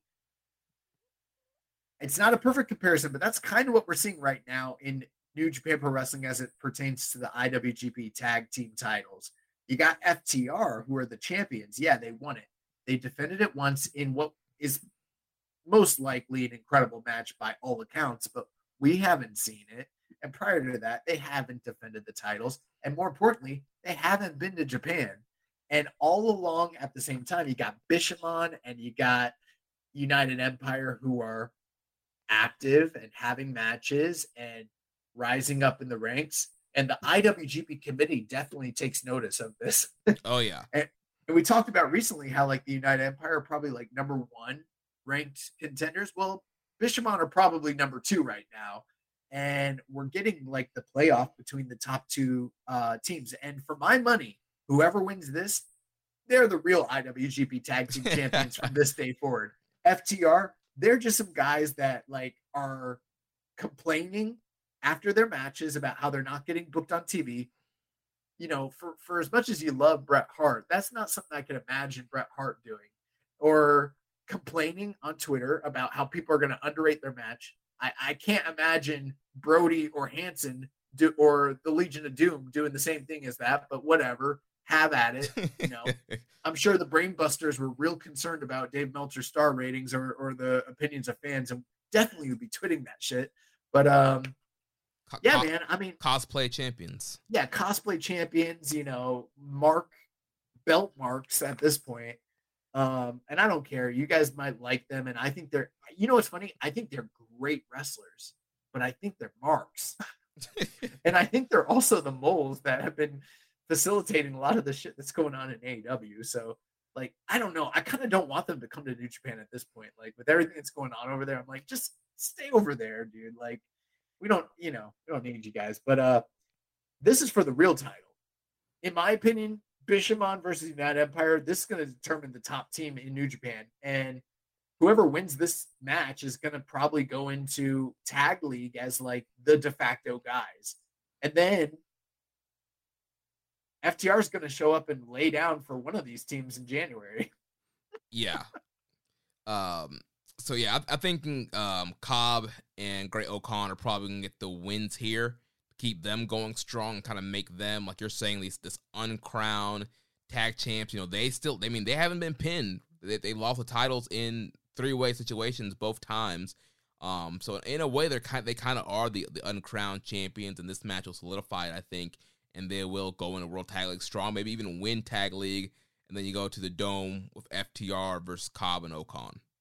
They're my pick for World Tag League right now, and they are one of the strongest tag teams New Japan's had in years. I wouldn't be surprised if the if the finals this year are Dangerous Tekkers against United Empire, and I think that's what we're leading to.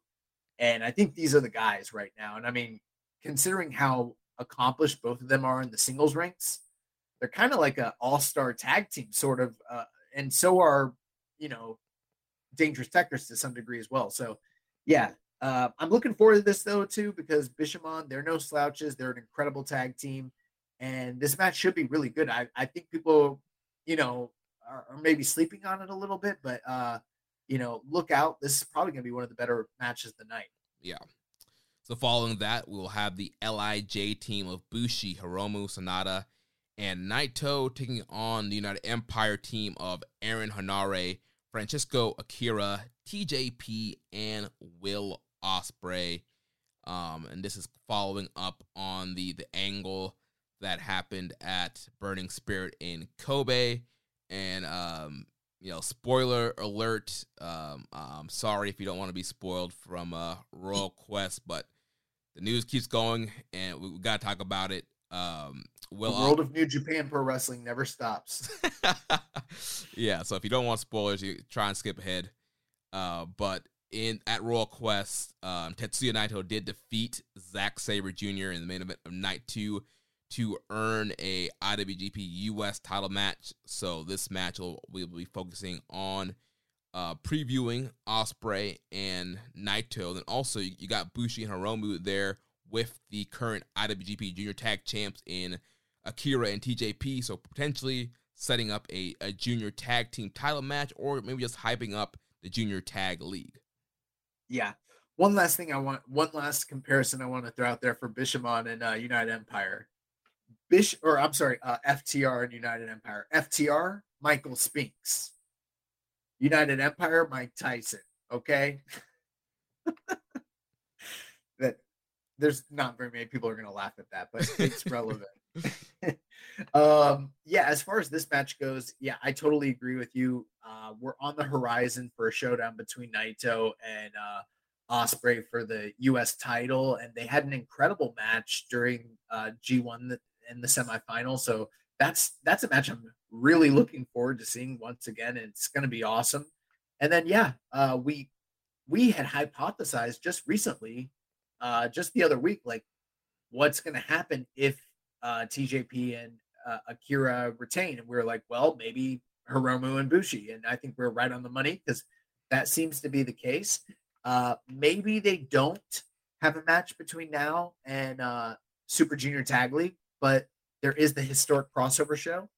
And there's still the autumn, uh, whatever they're calling it. What is it? Uh, battle, battle autumn, battle autumn show. So I feel like there's at least two big shows still remaining and who knows, maybe they can even do that match in America. There's a couple big, you know, uh, America shows too. So uh, I wouldn't be surprised if they do this match just prior to Super Tag League.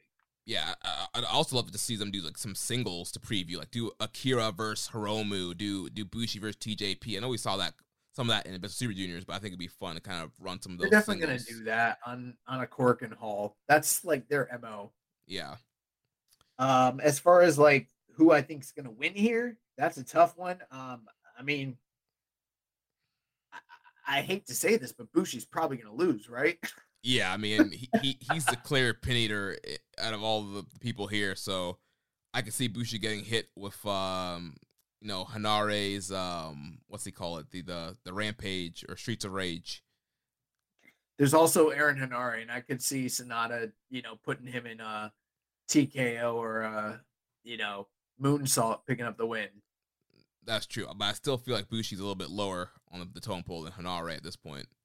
Yeah, this one I'm I'm gonna I'm gonna abstain from predicting because I don't think it really matters. It's more about uh, you know, pushing the the narratives of the several different feuds that are going on. Yeah. Then and after, you're going to Unite Empire. Yeah. So after that, we have a non-title match with the IWGP Junior Champion Taiji Ishimori, the Bone Soldier, taking on Kushida. Yeah, so I mean, uh, Kushida's been out uh, due to health issues for the past few shows, uh, and now we're getting the singles match between these two guys, but it's non-title, and feels like at this point they're probably pushing this match all the way to January 4th in the Tokyo Dome. But yeah. uh or or maybe uh the Battle Autumn show uh in Osaka. That's possible too. Um but you know in the in the recent couple years they've been building the title match for January 4th off of the uh best of super juniors in the latter part of the year. Now that we've reverted back to May, um, it's kind of precarious as to how they're going to get to that January 4th title shot. And so I just have this weird feeling that they might be pushing this this match off until January 4th and maybe putting it on the back burner for the Super Junior Tag League. But um, in either case, it's a non-title match, and my feeling is Kushida needs to win because the story is that he's not deserving of a title shot and how how can he get a title shot if he loses? You know what I mean? That would be a pretty big setback. So yeah, I think he needs the win, and that's probably where they're going. Yeah, if he loses, I, I don't know what you do with Kushida. Where where do you go from there if he, he loses this match? Like I feel like he's already kind of had a lackluster return just because it happened right before G1, and then he was you know pretty much off TV off the tours. Um, he was on strong a little bit, but he wasn't really highlighted. And then he's back, but then he's been sick, and there just hasn't been a, a ton of focus on him. So I really feel like he, he needs to win this match, and they need to run this title match. And did you have a theory about um about them doing uh Lio Rush soon? Yeah, so after um Ishimori defeated uh, Alan Angels last week on Strong, post match he cut a promo and essentially called out Lio Rush. Um, which we'll talk about in the news. Lio Rush is now officially cleared. Um, so it seems like uh, I don't know why he would cut that promo, especially on Strong, which seems to be a little bit more controlled environment. Why he would cut that if they weren't planning on doing something like that? Maybe he beats Kushida, puts him to the back of the line, and they bring out Lio Rush, and Kushida kind of has to reinvent himself or do something. I don't know. Yeah. Is that a possibility? Yeah, that's a possibility. Or I mean, you you could have Kushida win, but then Rush comes out still, and then you you could do a multi man three way. Yeah, you, you, know at the dome they like they like doing multi man. Like to do those. Junior, junior titles match, so you could set up a, some kind of three way or four way match at the dome. I gotta tell you right now, I'm not high on Ishimori versus Kushida whatsoever, and the and I'm also not that high on Lio Rush in New Japan in general. But if I had to have a match between those guys, a three way and I'm not usually a big advocate of three ways, but a three way in that situation is probably the most appealing situation I can think of. Yeah. Um. So yeah, we're both going Kushida here. Yeah, I think it needs to be. Yeah.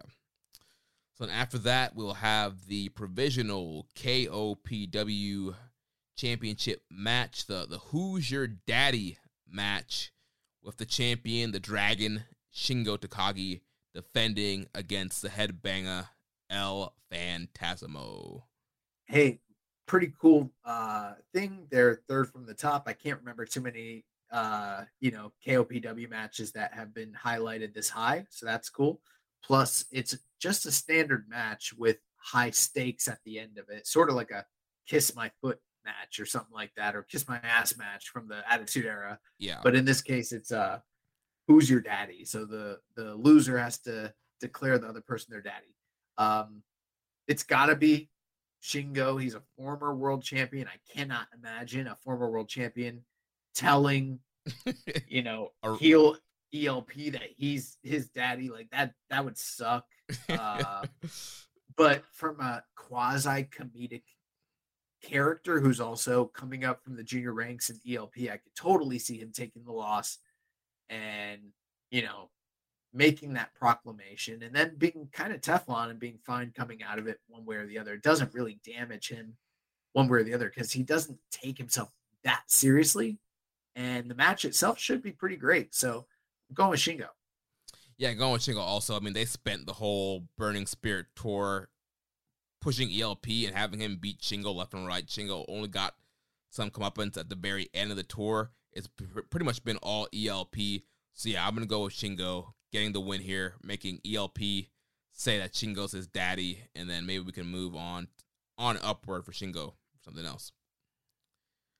Then uh, following that semi-main event of the evening, the Rainmaker Kazuchika Okada will take on the top dog Jonah.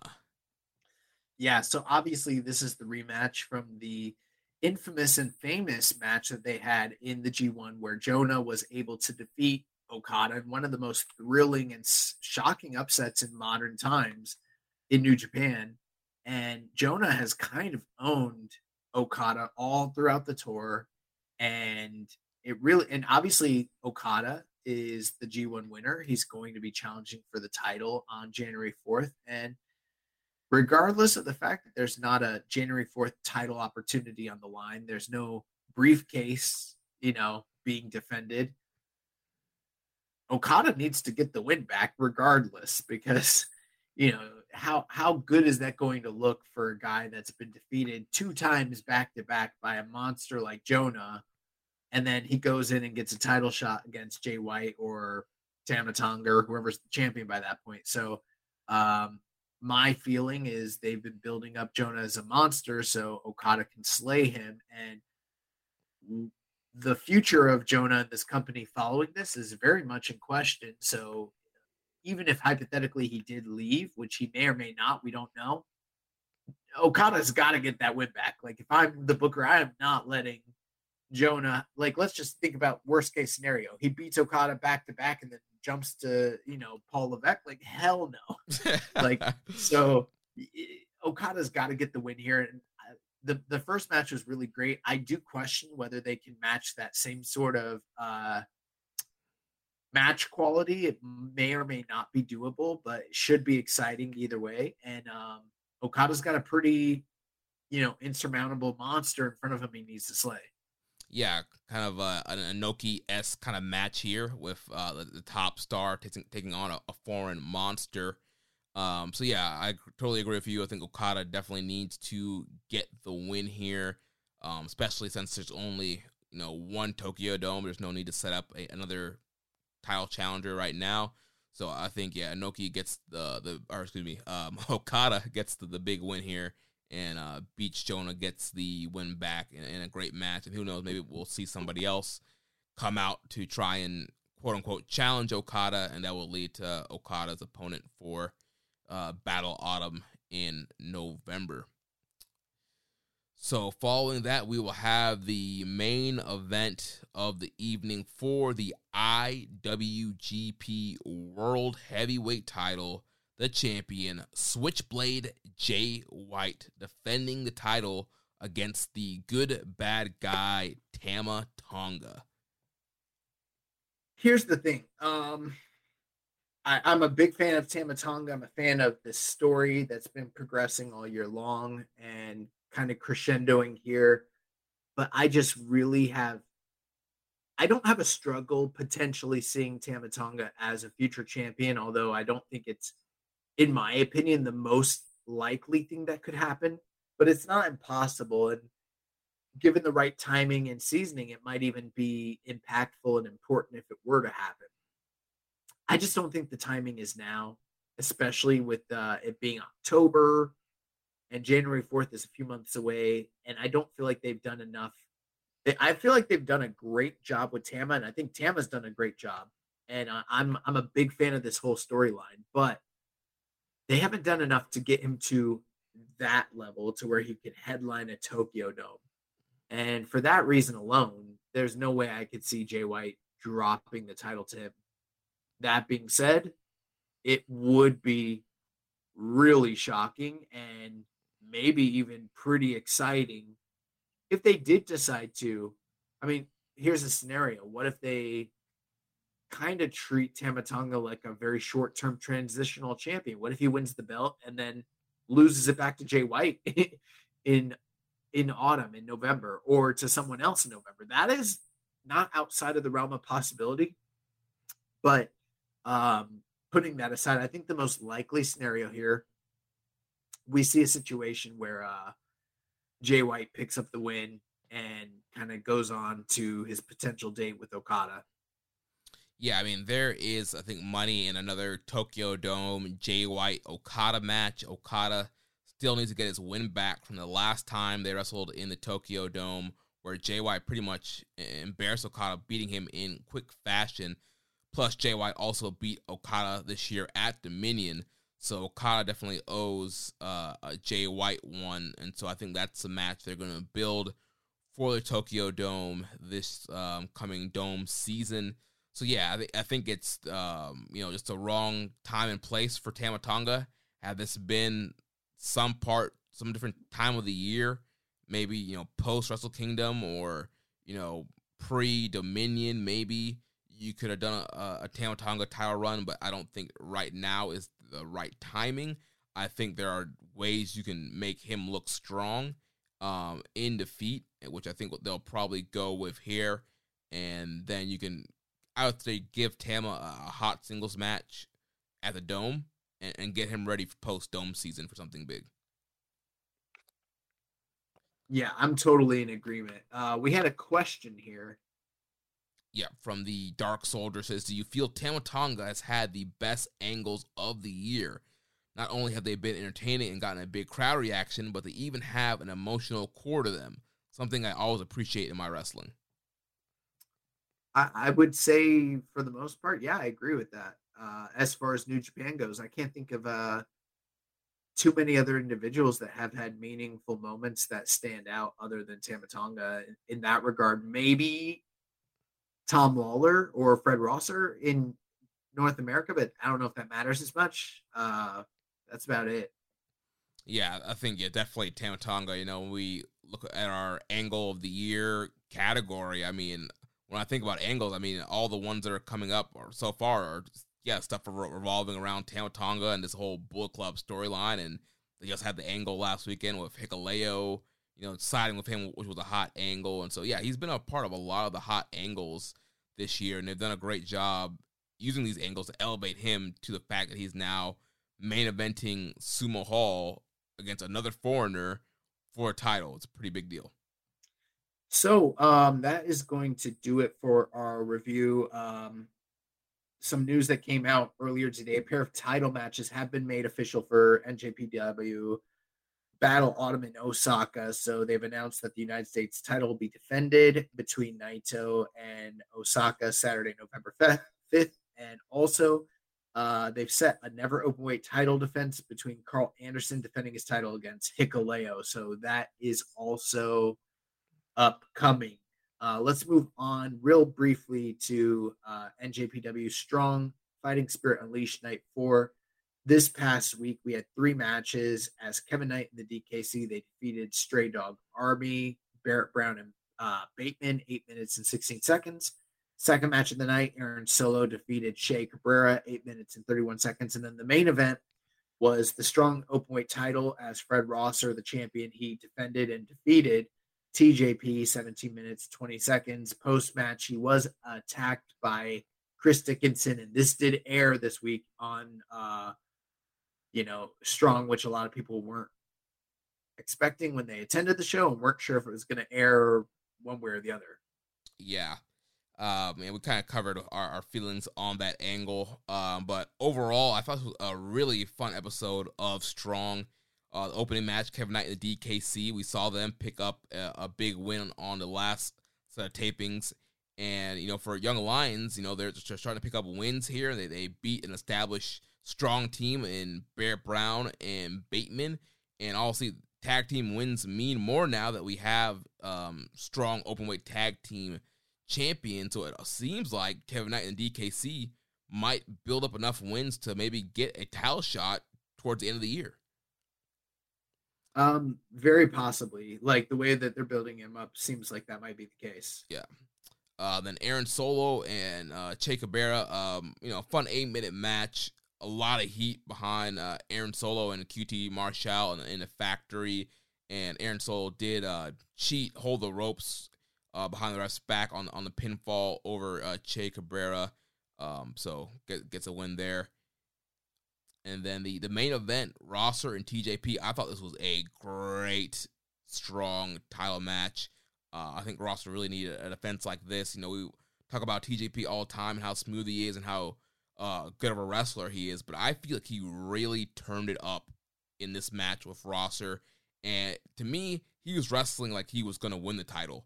Like he, yeah, he was wrestling really hard. Um, uh, just the holes and counters they were doing, and I feel like in a little bit he was kind of schooling Rosser on on, on the wrestling, and also that was kind of part of the story as, as well. He was kind of using his speed to to out wrestle Rosser, using his experience to kind of use some holes, to kind of keep Rosser down, and Rosser had to fight back and show some fighting spirit and use his power and striking ability to to get over on TJP and eventually getting him in that uh, STF chicken wing combo to tap out TJP. This was clearly the best match that Fred Rosser's had in his title defense run so far. Uh, as fun and interesting as the uh, uh, Freddie Ahai match was, this kind of you know surpassed that, and it's the best match he's had since the inaugural win against um, Tom Lawlor. So uh, I thought this did a lot of favors for him, but it also, I mean, TJP, this is probably the best he's looked in New Japan in general since his return a couple years ago. Yeah, I think he's on fire right now with the stuff he's doing on Strong. Plus, him and Akira as a team, I think he's having a really good run right now.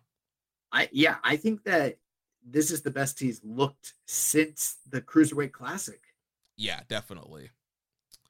Um, like you mentioned, they had the angle after the match. Dickinson attacks him from the crowd, goes in the ring, beats him up, hold up the strong title, and it was really talked about on the, on the next tour. It is going to be um, Rosser defending against Dickinson. So it seems like New Japan they're they're going full steam ahead with um, airing this angle and airing the, the Rosser Dickinson match next month.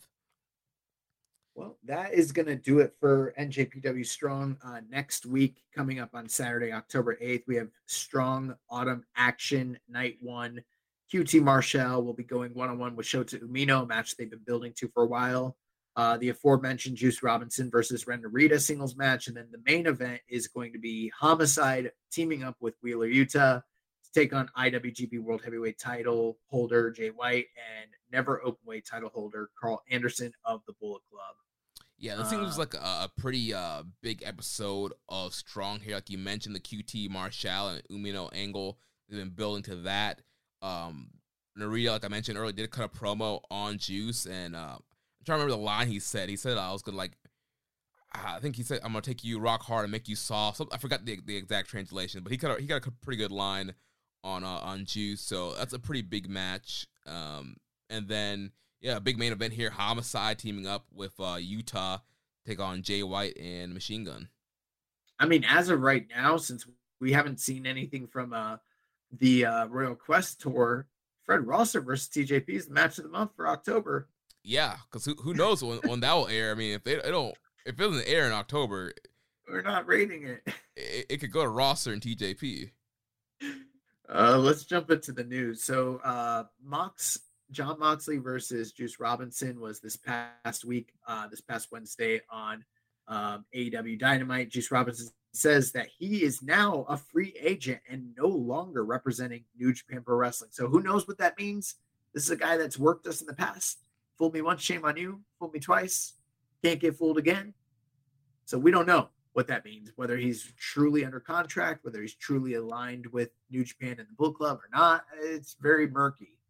Yeah, I mean it's weird because on Dynamite he did come out as you know rock hard Juice Robinson from the Bullet Club um, New Japan Social did promote the match and said that Juice was representing New Japan and tweeted it out and was you know saying you know Juice is you know from New Japan facing off against John Moxley. So um, at, at the same time, we've mentioned many times on the air how precarious his booking during the G1 truly was, considering the big push they gave him in Chicago. So or during Capital Collision. So hard to say. Yeah, his wording is very weird because previously in, in, the worked interview he did on Wrestling Observer Live, he said that he was no longer representing New Japan, which meant that which led to the angle of him representing Bullet Club. But in this interview, he was very clear to say that he's a free agent, uh, and and not mentioning Bullet Club. Also, the fact that his wife slash fiance slash girlfriend, no one's really sure, but they're in a very public relationship. Him and Toni Storm uh, she works in AEW and he is a stateside wrestler. At one point, I believe he did move to Japan, but didn't, you know, then the pandemic happened. It, that didn't seem to pan out. So uh, who knows? Maybe he does want to go work for AEW. The other thing, too, is like he doesn't have to be in New Japan to be Bullet Club. We've seen this in the past. I mean, just look at Chris Bey and, uh, you know, uh, the Gambit. What's his name? Oh, um, Ace Austin. Ace Austin, yeah. You know, and there have been famous members of the Bull Club who didn't primarily work in Japan. So there's a partnership, New Japan and uh, AEW. Who knows? Maybe that maybe he is going to AEW. It's hard to say. Yeah.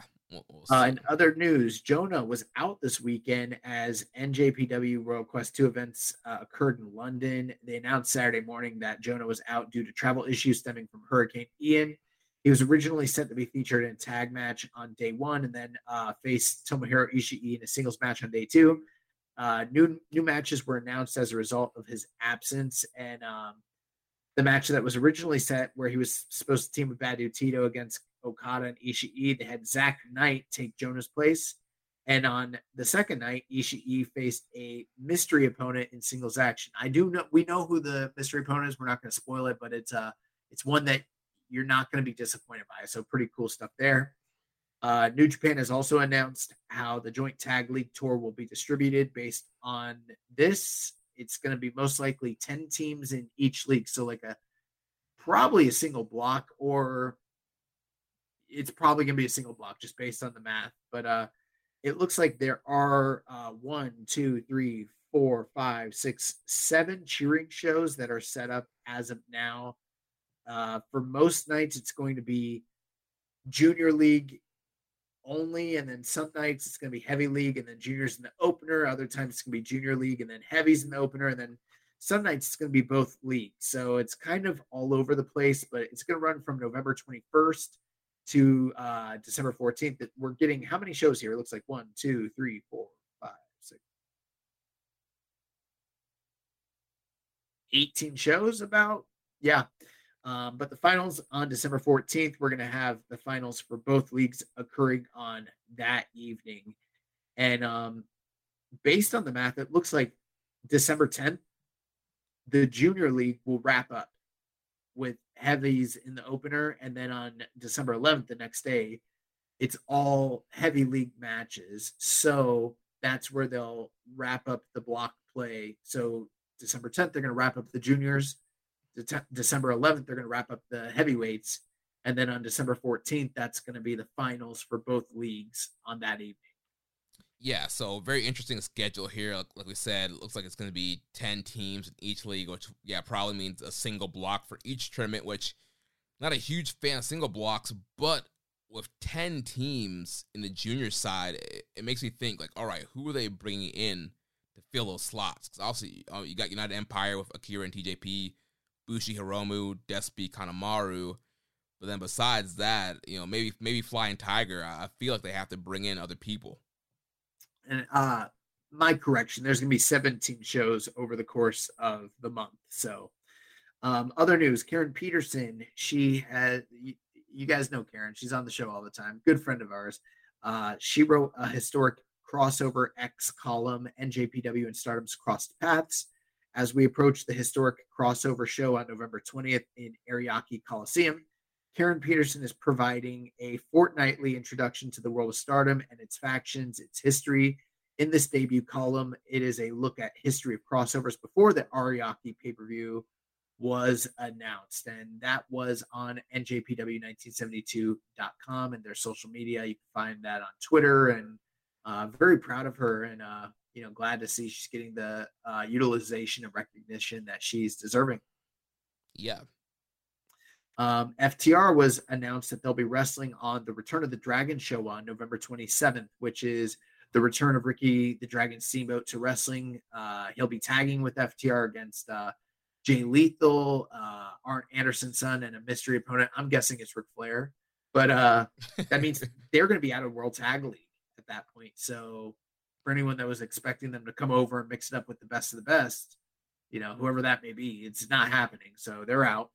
Um, Lio Rush was also uh, recently set to return to the ring for the first time in nine months. He posted uh, that in all capital letters he was cleared on Twitter on Thursday and was later announced as the fifth entrant into the Rev Pro British uh, Rev Pro British J Cup in 2022.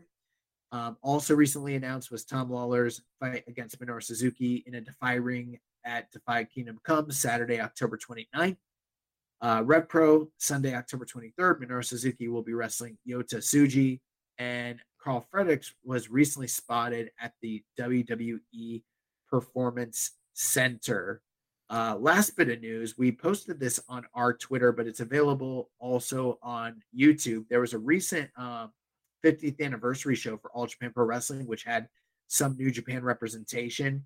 And on the show, they had a Lions and Dads six man tag team match uh, where Nagata teamed up with, uh, or maybe it was an eight man tag team match, but Nagata teamed up with uh, the three young lions from New Japan Pro Wrestling in the opener. And they took on um, two of the young lions from uh, All Japan Pro Wrestling, along with Nomura and um, uh, Kento Miyahara. Actually, this might not even be the opener. I don't know where it was in the card, but um, this match is getting rave reviews and it is available like i mentioned on we tweeted it out it's on the all japan official uh, twitter as well as their youtube account and if you haven't seen that match definitely check it out one of the prospects i don't have his name but he was an individual that uh, New Japan was gunning to sign to the dojo, and uh, he recently he has a lot of hype behind him. He recently worked with Minoru Suzuki, and then Nagata was uh, one of the individuals negotiating, trying to get him into the LA dojo, and it didn't work out.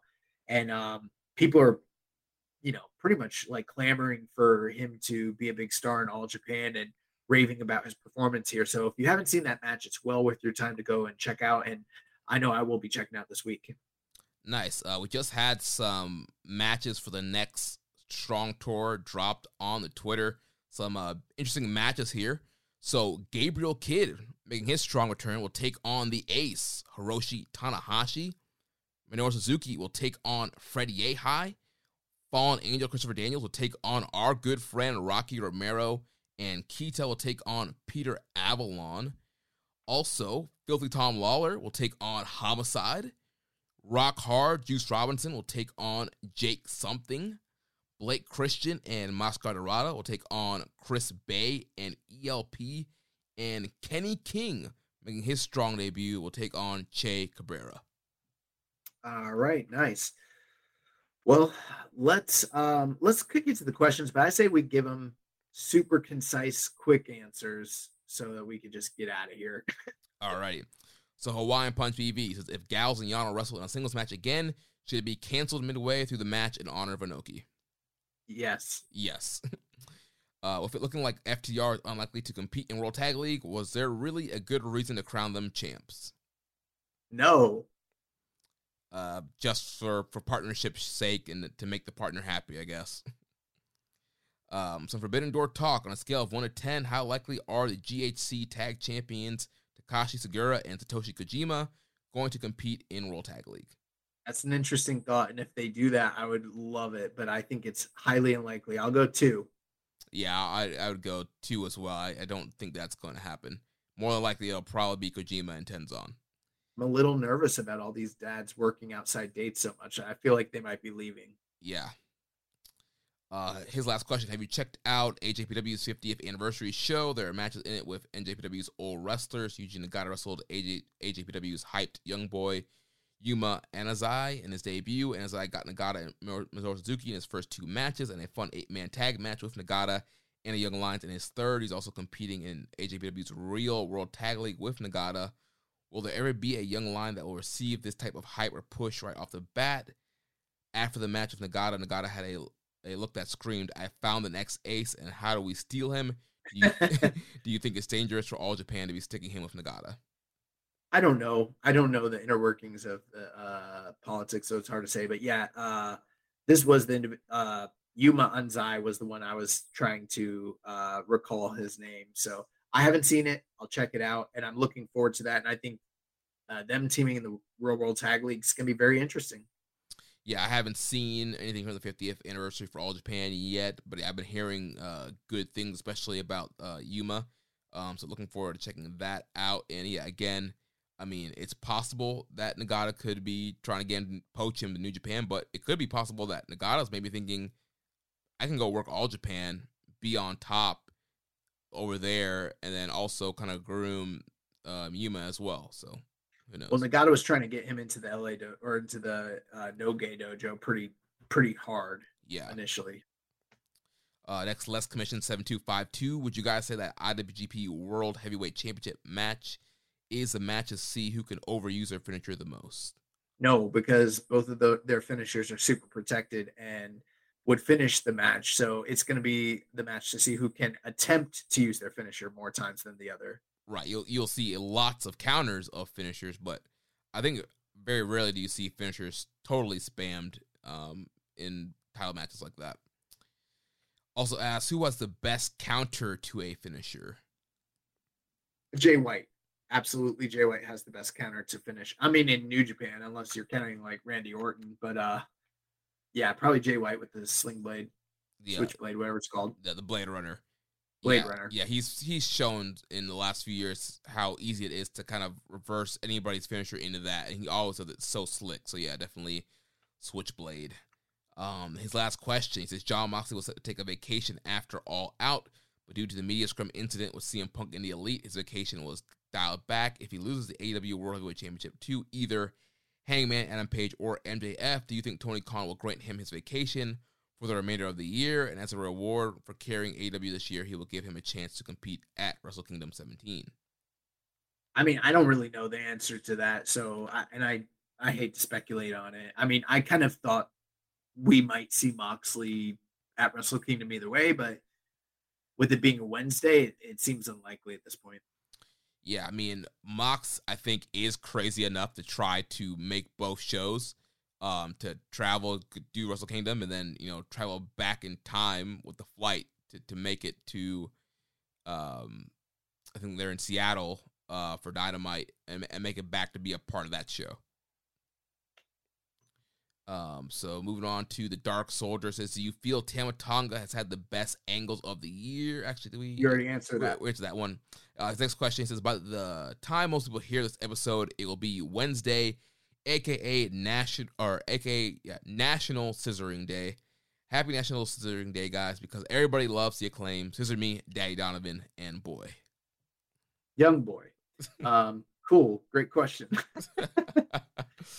um."